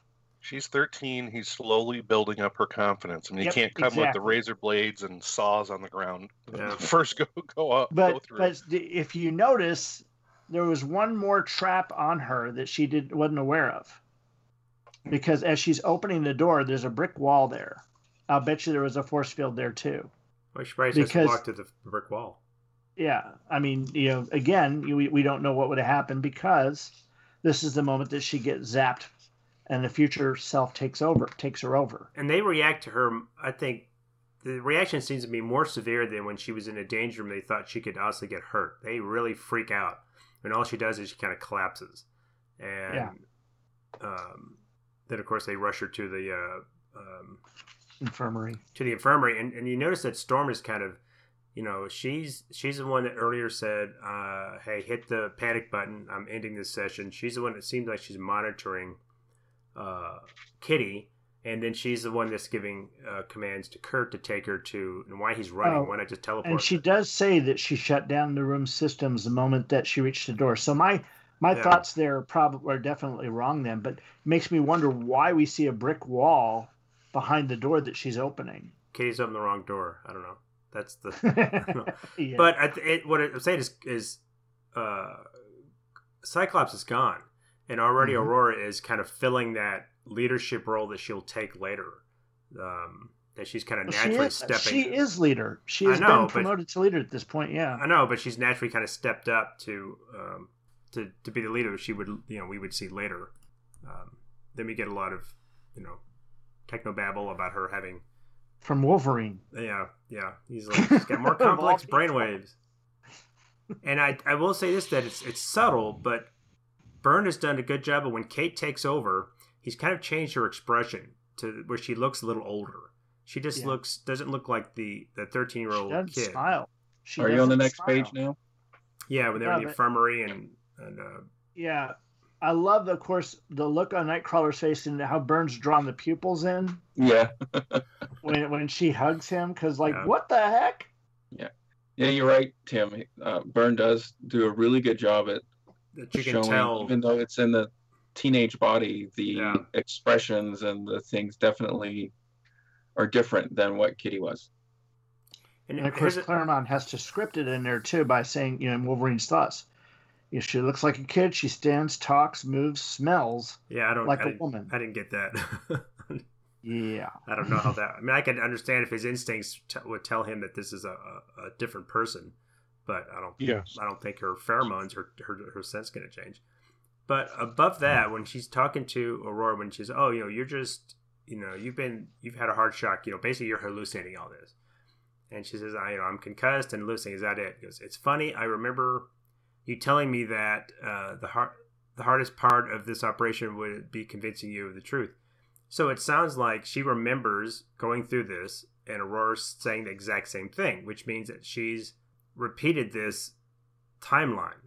No, I don't think so. I think that's just No, no, no, that's no. just Storm telling her in the future the hardest part is going to be convincing us of the truth because it's so Okay, I'm re- fantastical. Oh, it is okay, so I'm reading that fantastic. It is so Yeah. fantastical. I mean, if that if that happened, right, nobody would believe you. You know, it, it, it's so uh, out there. You know, the best thing that she could have done, and if I ever get a chance, I guess I don't know how to tell my, you know, like give like your your ATM pin is you know f- five six two one eight. You know, like you know, or so, so, you know, how, like how would you even convince yourself that You you're you. fr- from the yeah from the future? I mean, And that, you that, have to tell them something that nobody else experienced or that Right. nobody else was around to to witness. I mean, that's a tall ask. Right. Yep. Well, it's like uh, I don't I don't watch The Office, but I'm sure you probably are familiar with it. But there's a there's a bit where uh, I can't remember the it's Krasinski, whatever his character's name is. He hacks into Dwight's fax machine and has been sending him faxes supposedly from his future Oh self. yeah, yes. Oh. Now this this this next page, of course, has got you know the description of the future, and this the sign the the political sign is the one that sticks is stuck in my head for years. It America, it's 1984. Do you know what your You children are? Yeah. Because of course it was playing on the old you know it's 10 o'clock. Do you know where your children are? Which is something they would put on TV every night when I was a kid as a PSA Mhm. Mm-hmm. Mm-hmm. because back then they just let us go out until the streetlights came on Right. Yeah. And that PSA worked so well. and then you've got the this of course shot of sentinels all lined up ready to go and then all the dead people and who wants to list off everybody Well, that's there that- that well, amongst them, well, yeah, there's Base and Wanda and Cyclops and Daredevil and Iceman and Professor X and who's the guy that looks like? I guess that's Angel, Nightcrawler, Spider Man, Cap, Black Panther, Torch, Iron Man, Thing, Vision, Reed Richards. I guess that's Susan Storm.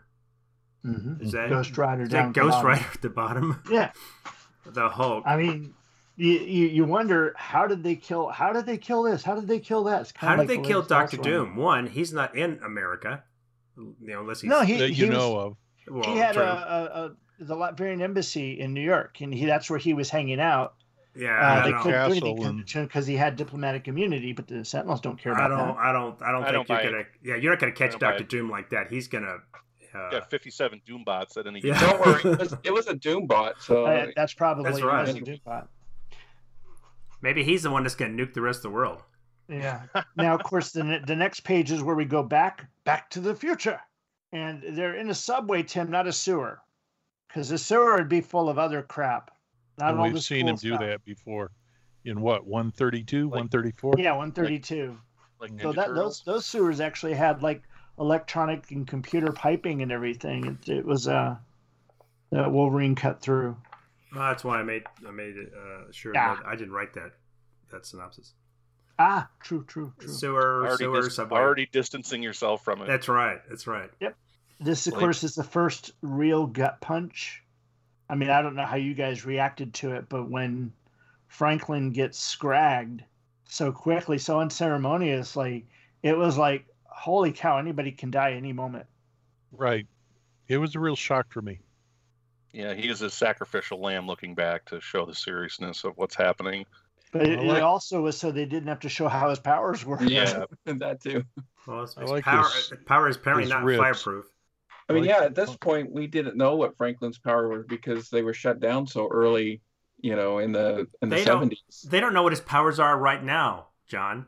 His powers fluctuate. he's powered. He's depowered.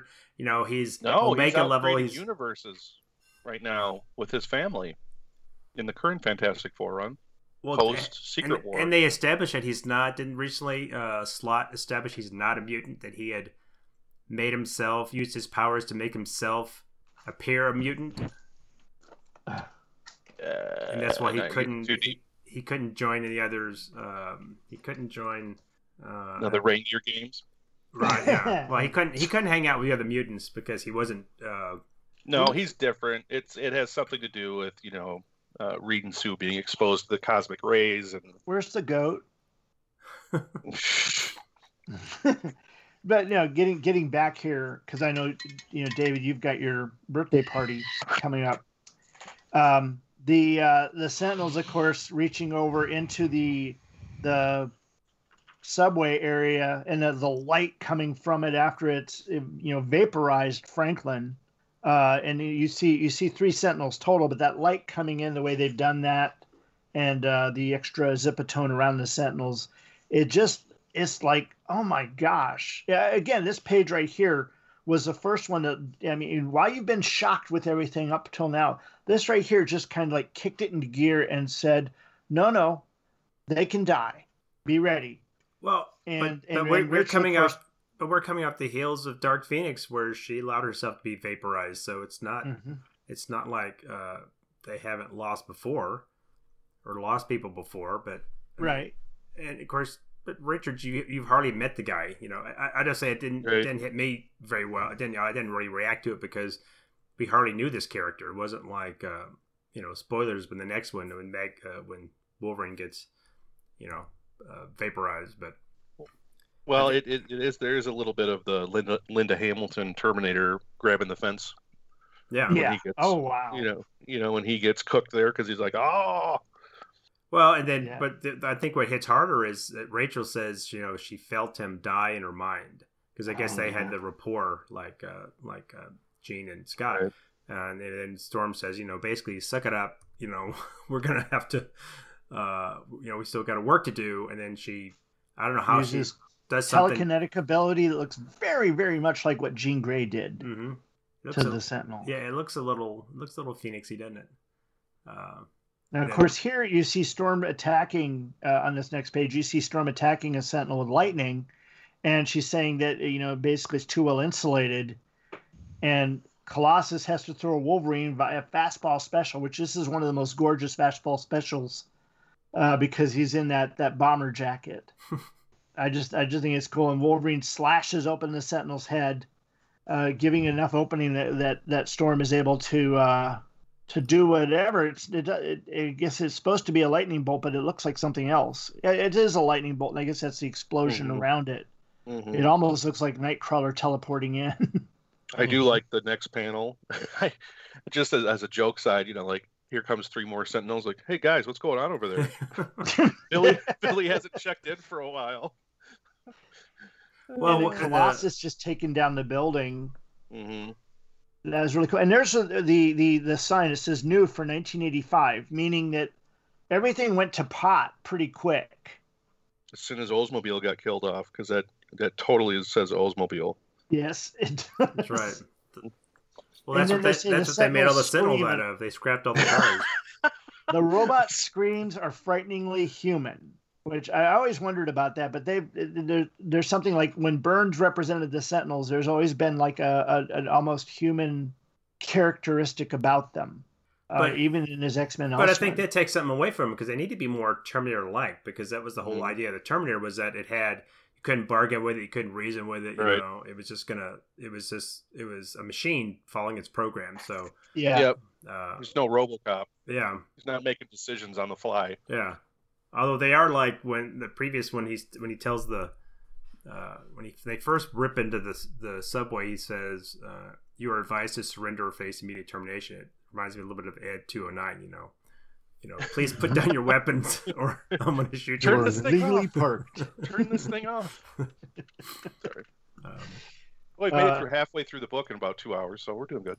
Yeah. yeah but now next we're at the interlude at the pentagon where we meet raven Darkholme otherwise known as mystique and the new brotherhood of evil mutants and i'm sorry uh, you know i understand it's for comic books but i never understood the name brotherhood of evil mutants you know just why would anybody go about and saying hey we're evil but it's okay Right. I mean, yeah, they should just be the Brotherhood, like the, like they were in the movie. They just called them the Brotherhood of Mutants. But how are you going to distinguish them from the Brotherhood of Good Mutants? You gotta Right. have you gotta have labels. Come on. Or Well, the that's- Brotherhood of kind of neutral mm, mutants, Yeah. agnostic mutants.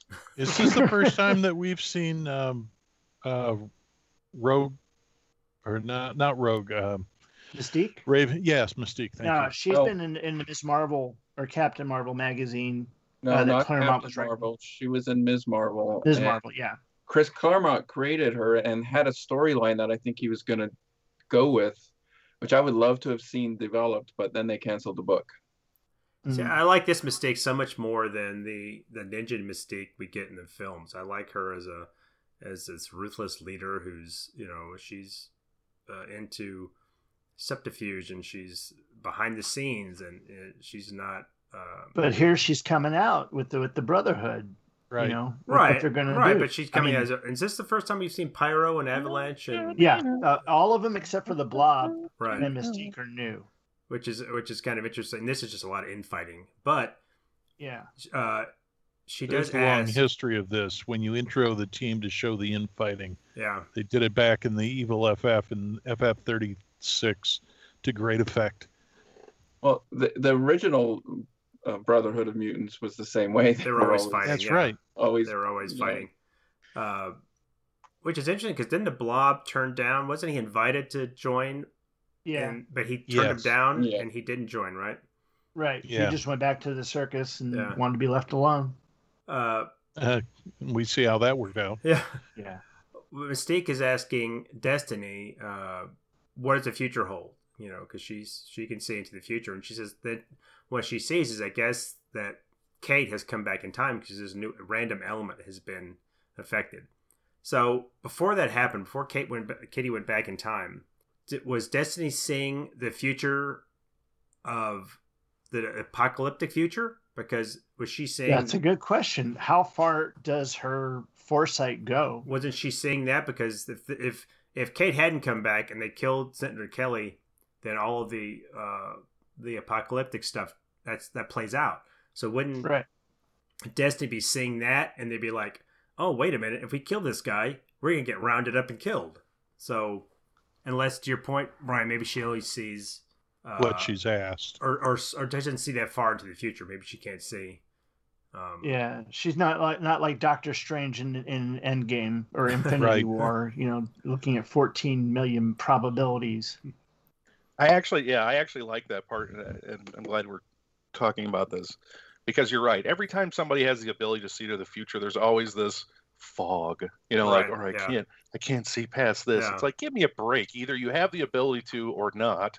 Well, so I, I mean, I, I, I liked in the Doctor how they portrayed it in the movie where Doctor Strange right has his mm-hmm. classic line right of he went through what was it 14 million scenarios and there's only one Yeah. where we win.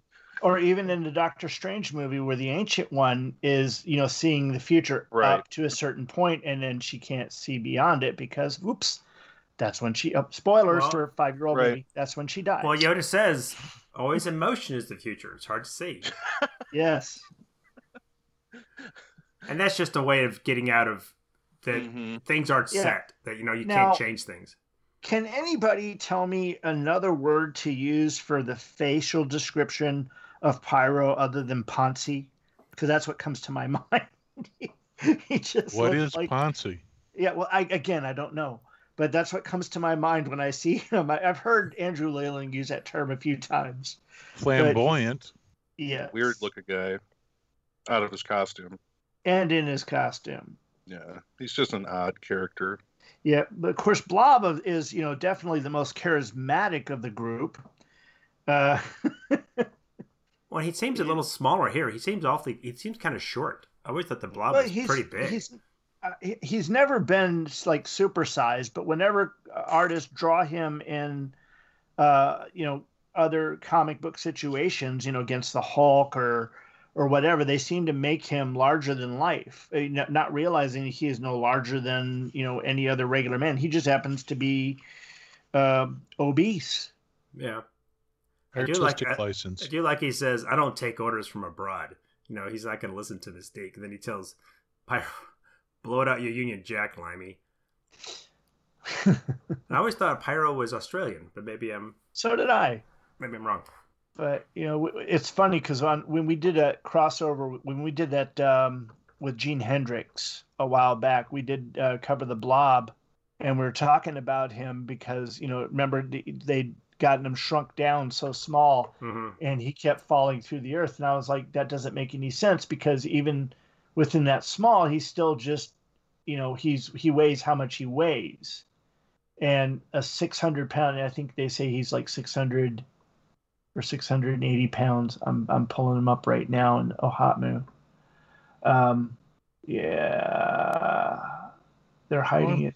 Well, I'm Uh, surprised that he says I don't take orders from abroad, considering that he just took orders from his lawyer, his lady lawyer, as he put it at the end of the last issue, which clearly was supposed to be Mystique or Raven's uh, Darkholme, who visited him and and recruited him. He's just trying to t- take the lay of the land to see who's the alpha here. That's all this is. Oh, it's it's okay. you know simple posturing to see who's the alpha dog.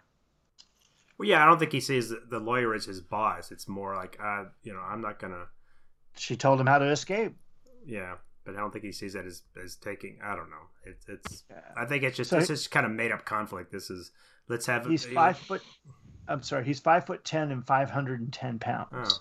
Oh, so he's not super tall. but uh, yeah. Whew. Okay, so on the next page, we of course see all this um, mundanity. I'll say it's what the United States Senate, but that's not the Senate. Is that really the Senate building? no. Oh, you got me. Yeah, and Senator Kelly, you know, the, in, in this room here, just it, it doesn't look like the same one that Michael Corleone was in in Godfather 2, or the one that Tony Stark was in in uh, Iron Man 2. Well, But, I, I think uh, it's when this is you know Kelly's giving his little speech uh, about Yeah. mutants, and then there's people talking in the background, and you know one guy says he's laying it on a bit thick, and uh, uh, Moira you know kind of whispers to Charles that you know he's already made up his mind, and you know mutant uh, registration mutants today, gas chambers tomorrow. Uh, but when Kate is discussing who, we're telling when she comes back in time, and she tells uh, the X Men who Senator Kelly is, she kind of paints a little more of a positive picture. She says he's he's a good man who thinks he's doing what's right. He's not some kind of uh, nut job that's just really trying to uh, lock everybody up. So Mhm. I that, you know, or maybe that's the way history paints him later. You know, because but Do here, any of you guys remember mention of Moira having a Nobel Prize like they mentioned here? No. um, I mean, that's a big thing. Yes. But, she um, was always recognized as an expert in in um, mutants on yeah. Muir Island in genetics, but uh, it's not the secret agent that we've come to know in the the movie universe. Yeah, true, true. And Senator Kelly, is he like Ted Kennedy? Mm, could have been. he looks Could like that, but I don't know if he's he, if he's necessary. I mean, there's a lot of there's a lot of uh, uh, Silver hair, silver gray hair. Yeah, that that kind of crown, that Reed Richards look. Um, Yeah. And then of course, uh, you know, the guy sees uh, Angel, and uh, he, he really must have those wings tucked in nice under that that that coat and vest. And the, the the cameraman says, "Tell Lois to try for an I interview." think that's that's a nod at Lois Lane. Well, who else would it be? Yes. I do like the guy's wearing a a, a Mr. Bill shirt. The whoever the guy is that tells him to get the uh, You know? I didn't catch that. That's good. Yeah, I didn't catch that till now. Yeah. And Wolverine's Uh, wearing his typical kind of bolo tie and uh, Cowboy. cowboy hat. hat. Yeah. I'm trying to figure out if I can recognize any of these three guys at the table behind Kelly and Moira. Um, they look, I guess they're wearing turbans. Two of them, well, two of them are wearing turbans. It looks like it's hard to tell because they're so far in the background and they're it not as much detail. But then the wall starts to crumble. The cop notices, and uh, the the police do work to get everybody out of the way. That was very nice. The wall's coming down. And then we're on the last page where you see the Brotherhood of Mutants, Destiny, Avalanche, Mystique, Pyro, and the Blob in a onesie. That's that's a great costume, Blob. I mean, everybody else has got their their their costumes. I mean, Mystique's mm, kind of weird. I mean, she's supposed to be an, an elder woman. So would you want to be showing your legs at that age? Mystique. Yeah, No, not Destiny. Mystique. I'm sorry, Destiny. Destiny. Oh. I, I've never never cared much for Destiny's look or her costume, but then again, I, I don't care much for people that can see into the future. I never. It was just a one-off. I thought. I wasn't anticipating her to continue ever. Well, she's kind of Mystique's kind of adopted mother, right? She kind of is her Yeah. mother figure. There is some Mhm. relationship between the two of them. Yeah, later they made it out to be. I mean, again, this is Chris Claremont, and he thinks every woman is a lesbian or part lesbian or bisexual. So he he writes the possibility into every one of the, the stories, and so he had them being a couple. And then later on, someone made Mystique out to be a, a man. I never, I never got the I impression they were a don't get couple. that. It was more, Yeah. she was more her mother figure. It was, she was, Hmm. it wasn't. I never got an impression that Mystique and Destiny were romantically involved. Here. I Well, think, what- I what- think Later they on. retconned that later. Can any of our the listeners tell years. us on that? Because honestly, I have not gone that far down the rabbit hole on Mystique or Destiny. I do know that Destiny dies uh, several years later. Uh, I don't know under uh, under what circumstances. I think it was like a natural causes kind of thing Well, because she was older. She's as old as Aunt May. Yeah. anyway, uh, but then again, you know, as as the Brotherhood is about to come in and make their first attack, the X Men come down with a lightning bolt in the middle of the Senate building, and uh, and you know challenge the Brotherhood to a fight. Yes, because that's the way that you make everybody love mutants. They show them the destructive power that they have. But it is a really really cool, you know, head on, yeah, not head on, but uh, you know the the face off, the face off shot. Well, Five I, to I, six. I think it's cool that Blob, you know, because you forget that Blob has not met these. He says, "You ain't X Men, at least except for the winged bozo." So And he you is. went to Brotherhood, except for you, and you were- weren't a member. It's a It's good not like point. you got room to say anything there, you know. but um, no, it, and it of course is a great cliffhanger, a great way to end the uh, the issue, and um, bring us into the next one, where spoilers, everybody dies. Yeah, that that's a that's a more iconic cover almost. You know, and I guess 142. Yeah. Yeah. Yeah, and and I, I feel it's like it's weird because you know having the discussions that we had earlier, you guys talking about you know reading it later and not getting as much out of it as as you know those that, that were there at the time. It it really makes me feel like you know y'all missed out because it's it's like I, I don't know I, I don't know any other way to describe it.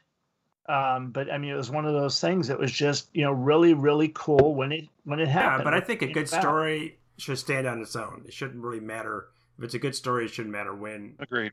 when you read it. It should be just as and it, and we never said this is not a not a good story.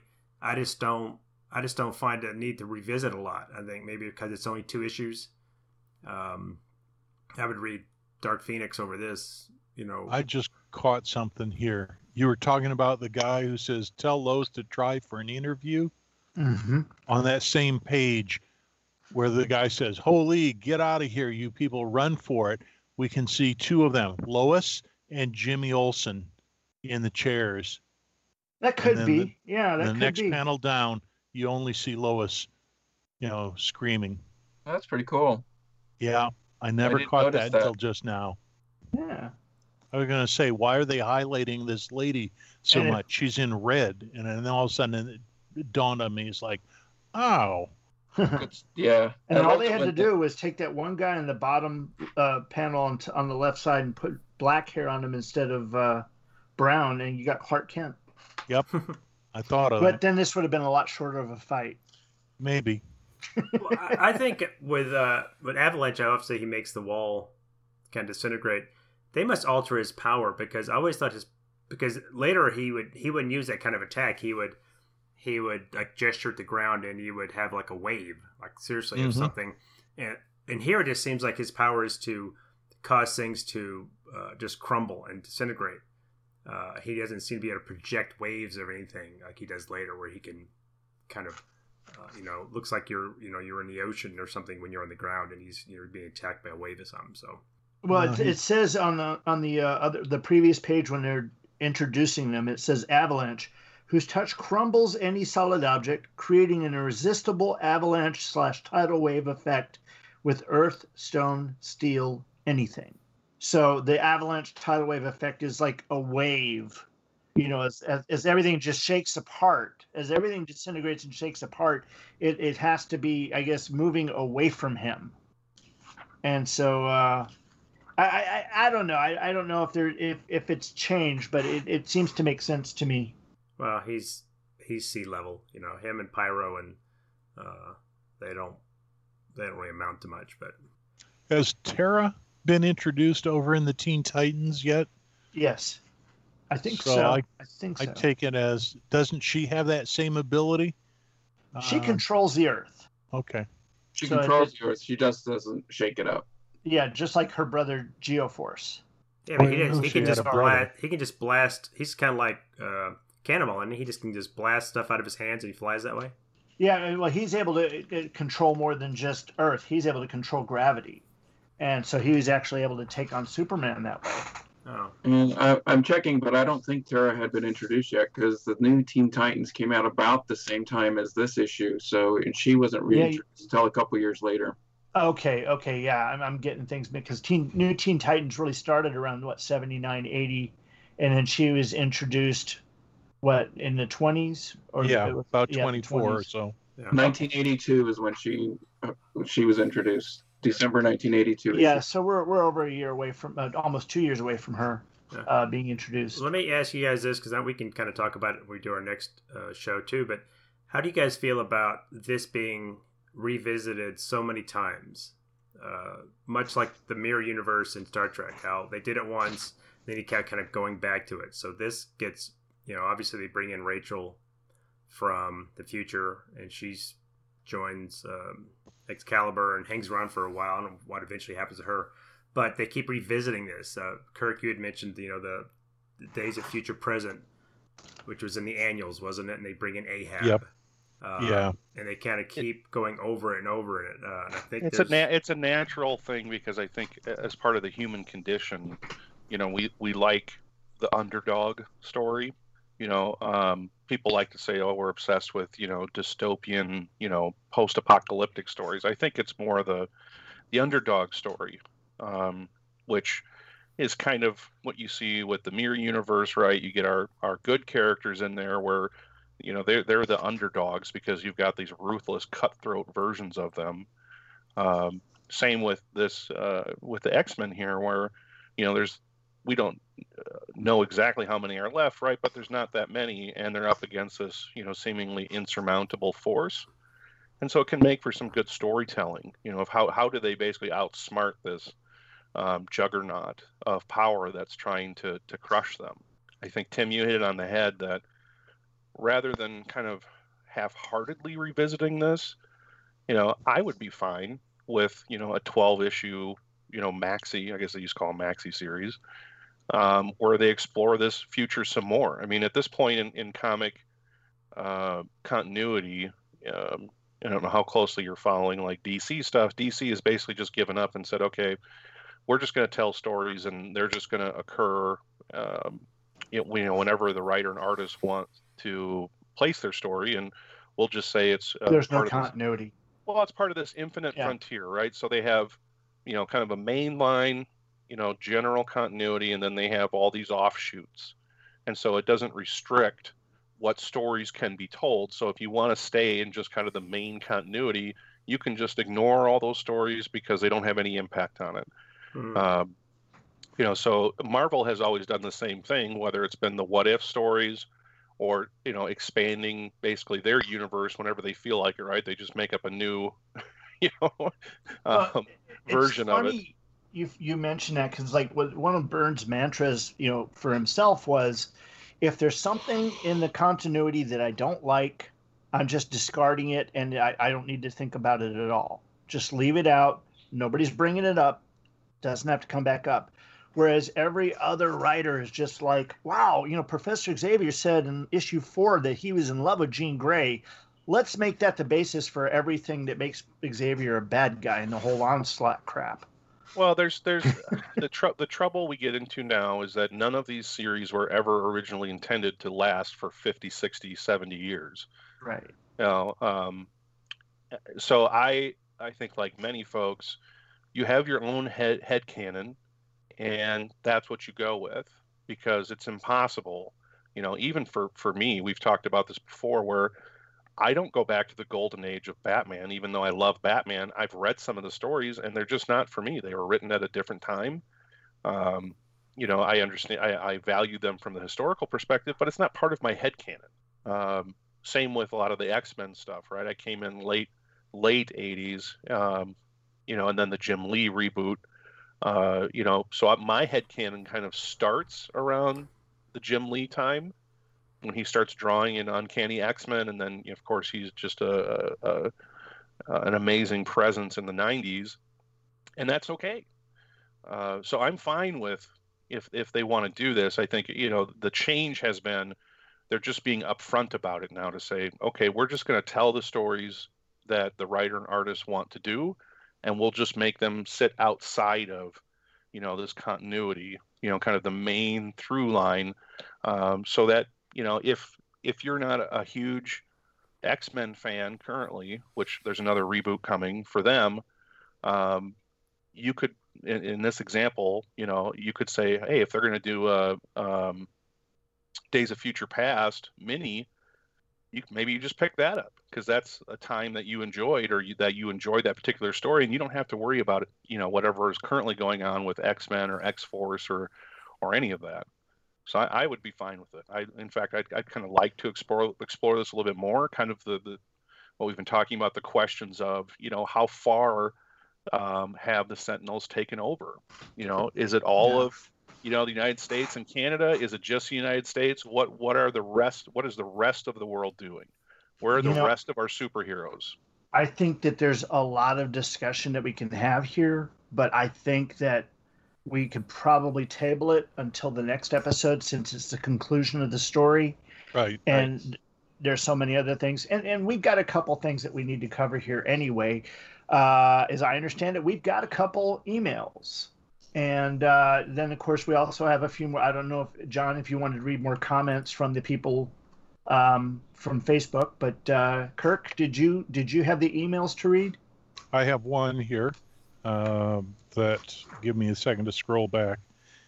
It's a little bit long, but I read it once. Um, this is in regard to episode 70, the X Men Elsewhen 16, 17, 18 chapters. All right. It says, Hi, Tim, Brian, Kirk, and John. Just thought I'd comment on the podcast, having listened to it yesterday. First of all, I just want to say the X Men was my favorite title back in the 1960s, and thanks to Claremont and Byrne, they became my number one again during the 70s uh, run. I was never really able, to, I was never really happy with the conclusion of the Phoenix saga. I hated the fact that they killed off Jean, but later I found that was at Shooter's insistence. Never liked him after that. Laugh out loud.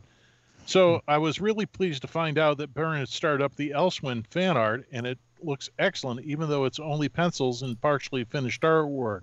Chapter 16 currently has a lot happening with different X Men split up all over the place. I agree with one of your comments that it can be a little mind boggling to follow. Actually, it reminds me of the place and different events all happening at once in Byrne's X Men The Hidden Years.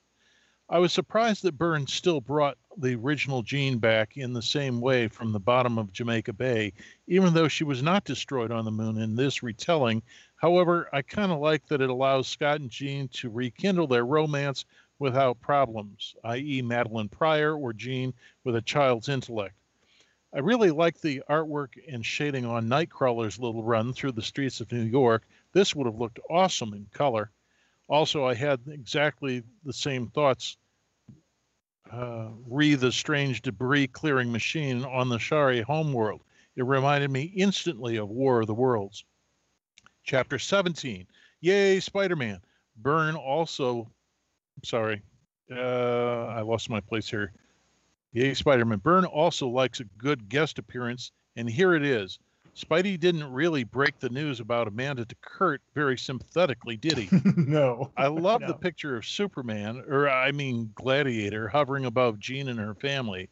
Also, like Gladiator from his first appearance in X Men.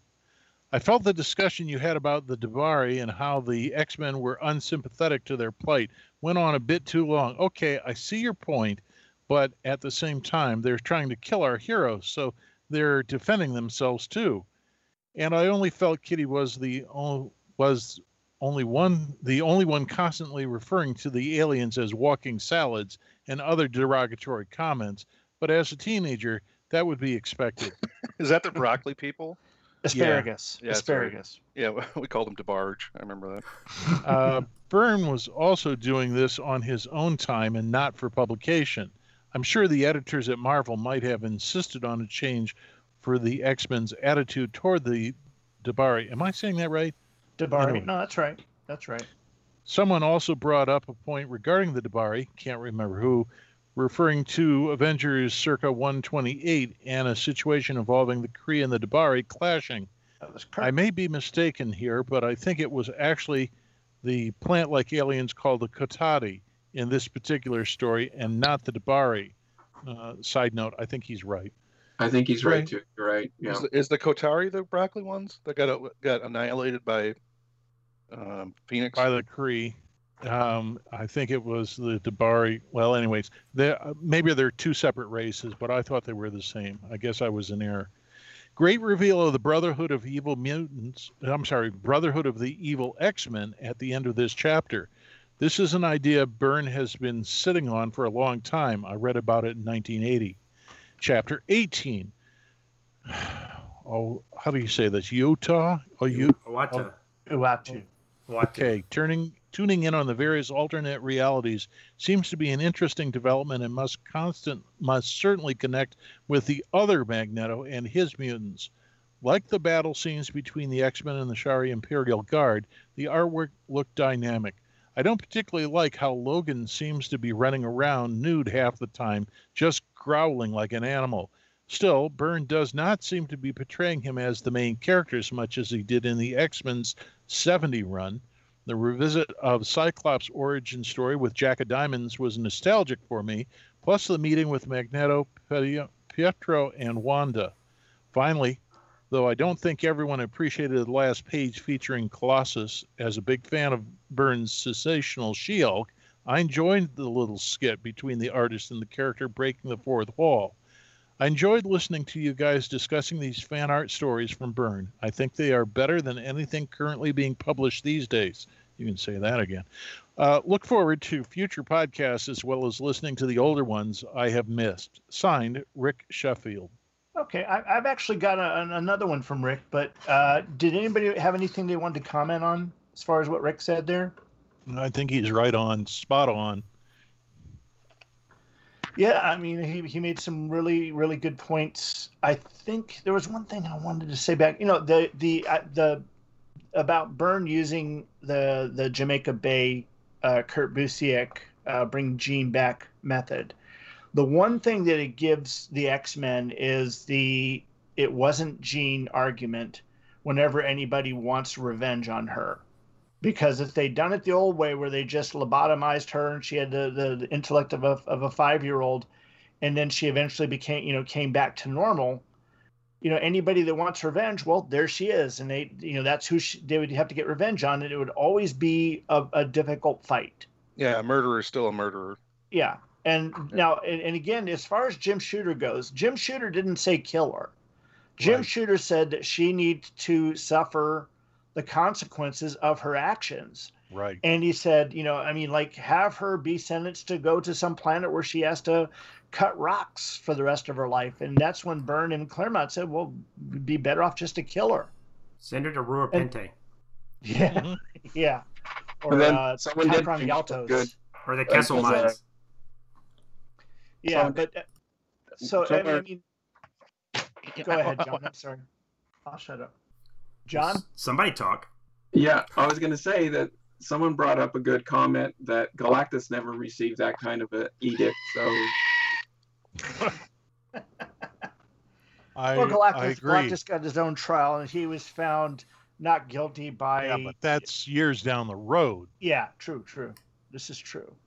He's a force of the universe. He can't Yeah, he's held. not. right. It's, it's like trying to hold a, a tornado uh, He accountable is the for tearing your Alpha house and up. Omega. That's But right. not at this time he wasn't. That was something that Byrne brought up four years later. You Mm-hmm. Magneto has also been portrayed as a murderer or vicious enough to kill. Yet when he was reverted back to a child and then advanced forward again, yeah, he was still a major villain, but somehow that's all right. We have glossed over the fact that Magneto has been a murderer, but yet we want to hold Jean Grey to a higher standard to to you know to pay for her crimes more than we make Magneto or any other She, villain. she did obliterate an entire planet. Let's oh, I Yeah. agree, Yeah. Hey, Kirk. but it's why- interesting. Go ahead. No, well, um, my comment is, why do you say Magneto? It, isn't it considered Magneto, or are we saying Yeah. it wrong? Who's No, saying it wrong? You're right. Um, I'm not picking on you. I'm just saying you say Magneto. I just didn't know. These Are are we the saying important wrong? questions that people need to know the answer. Potato, potato, Magneto, Magneto. Yeah. yeah, when I was a kid, I read it as a magnet, and I'd never heard the expression magneto, which I understand is a device that was in under the hood of automobiles, and so they're two separate concepts in my head. Mm. So I'm probably the one that's saying it wrong. It's like Igor and Igor. Um, Yeah. A submar- the submariner. Oh, Exactly. that's, that's there's all these memes now about that. It's hilarious, and they're using Sean Con- Connery for the submariner I caught side of that. it. Yeah, That was a good one. yes, that was funny. well, Brian, we want to Uh, read one. wait, I was gonna read one. Do we want to read one more? Yeah, go ahead and, and you got the MTU seventy. Right, episode 55, the, with the team Yes. up with uh, the Back to the Bins boys. This is also by Nigel Spank or Rick Serfield, which however we want to identify him. Um, I'm gonna go with Rick Sheffield. That's just his email address. okay. Uh, hi there, Brian, Tim, etc. and all. Which, sorry guys, you guys were included. Firstly, I'd like to say that I am a big fan of John Byrne's work. Right from the mid 70s, when I first discovered his art as titles such as Iron Fist, Marvel Team Up, and Champions, he has been my favorite artist. I've always, uh, I've almost everything Byrne did whilst at Marvel, and even some stuff from the distinguished competition. I just uh, recently discovered the Third Degree Byrne podcast and was delighted to, and was delighted to find a podcast dedic- dedicated to Mr. Byrne's work. So I listened to the Back to the Bins episode covering Marvel Team Up number 69 and the continuation Third Degree Byrne issue number 70. Looking through both my issues as I listened, I have to agree with you guys uh, on the artwork. Whilst the artwork is subtly is subtly good throughout, issue 70 does seem slightly better and dare I say more dramatic. The panels in number 70 do somewhat remind me of Neal Adams' style, and the coloring is lighter and clearer than in 69.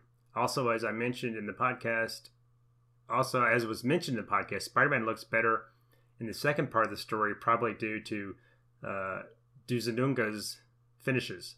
Uh, to be honest, uh, the whole Claremont Byrne run on Marvel Team Up was great, and I have them all in my collection. The stories were all well thought out and well paced, with Byrne's art making them a visual delight.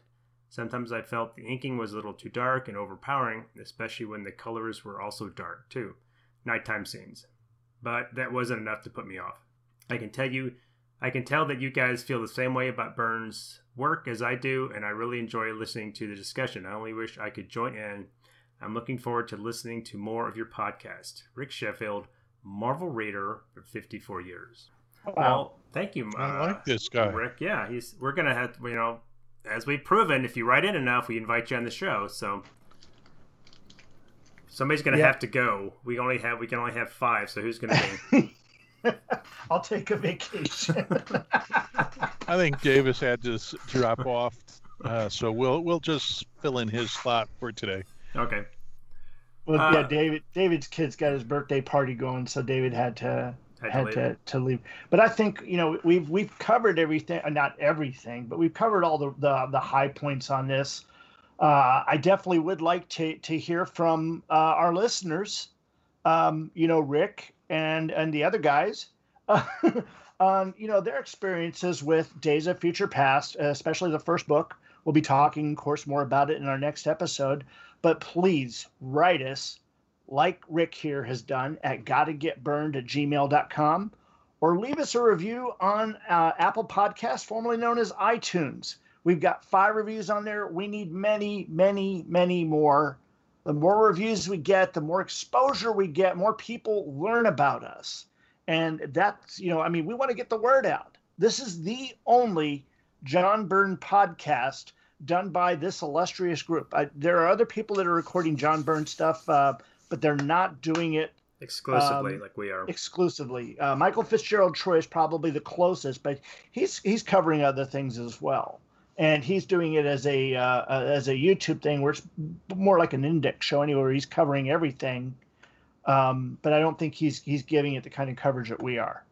But uh, it still can be interesting, uh, you know, a, a, a uh, uh, you know, to sit there and read along with him because he's actually going through page by page uh, on there. Well, hopefully, when the new, I know it's in the works, when the new website is, I think it's close to being up and running, uh, mm-hmm. they're going to have a comment section on each episode. Yes. So that you should be, we should be able to get more direct feedback because they can comment in the list. I'm assuming that's how it's going to be as as the the episodes are listed. You can comment there. You won't have to worry about writing an email or necessarily going. You can kind of comment. So hopefully that'll that'll uh, give us more feedback. All right. Anybody got anything else? Any last words, thoughts, comments? No, I'm. Uh, to, I'm good. To, uh, to Brian's point, I'm, I'm interested in maybe if, if anybody's listening to this uh, before the next episode comes out, uh, get on Facebook because we discussed a little bit about how when you're reading this story, you know, if you're reading it, you know, I would love to see hear from somebody who's read this in say the last five years and having all of that his, history behind it and it's been hyped up how did you read it? You know did it meet your expectations? Was it did you feel it was a little overblown? So i'm kind of curious you, yeah. Yeah you know uh, if you're you know just curious if you're reading this out of context like we discussed uh, how that how that goes. So um, yeah just drop that into facebook or write us an email you know either way. But I, other than i think i'm good. I think we've done a good job of covering this. It's been All very right. enjoyable John, you got any last words? No, not for me. Kirk? It was fun. Great story. No, no, I'll save my comments for next episode about the the uh, the alternate history and whether it continues. We'll do that next issue, next episode. All right. Well, here comes my uh, Andrew Leyland imitation. next time on an all new episode of Third Degree Byrne, we complete the Days of Future Past storyline with X Men 142 and uh, I mean, we still may have some things following up after that. Uh, it looks like we might uh, get an interview or two, um, special guests, and uh, we'll tell you more about that as we uh, get closer to it. Thank you for joining us for this uh, this coverage. I've been looking forward to this one for quite some time, and I'm glad that we were all able to get on and do that. So for Third Degree Byrne, I'm Brian Hughes. This is Tim Elliott. Say goodnight, Tim. Good night. This is John Hijjatt. Good night. Bye. There's uh, Kurt so Greenfield. Farewell. Aviters. Good night. and uh, saying goodnight for David Thompson uh, is me. And I'm not going to say my name again because I already said it. Everybody have a great week, and uh, we'll see you soon. Jesus Christ, Doc, you disintegrated Einstein. Calm down, Marty. I didn't disintegrate anything.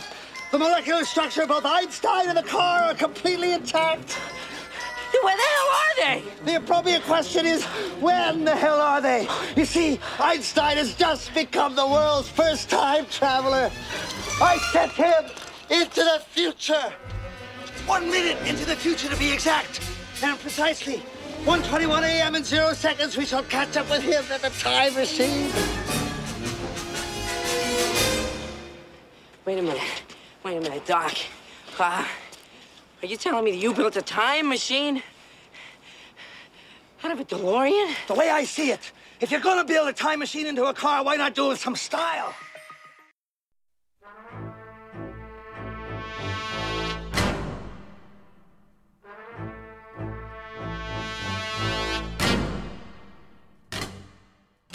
Thanks for listening.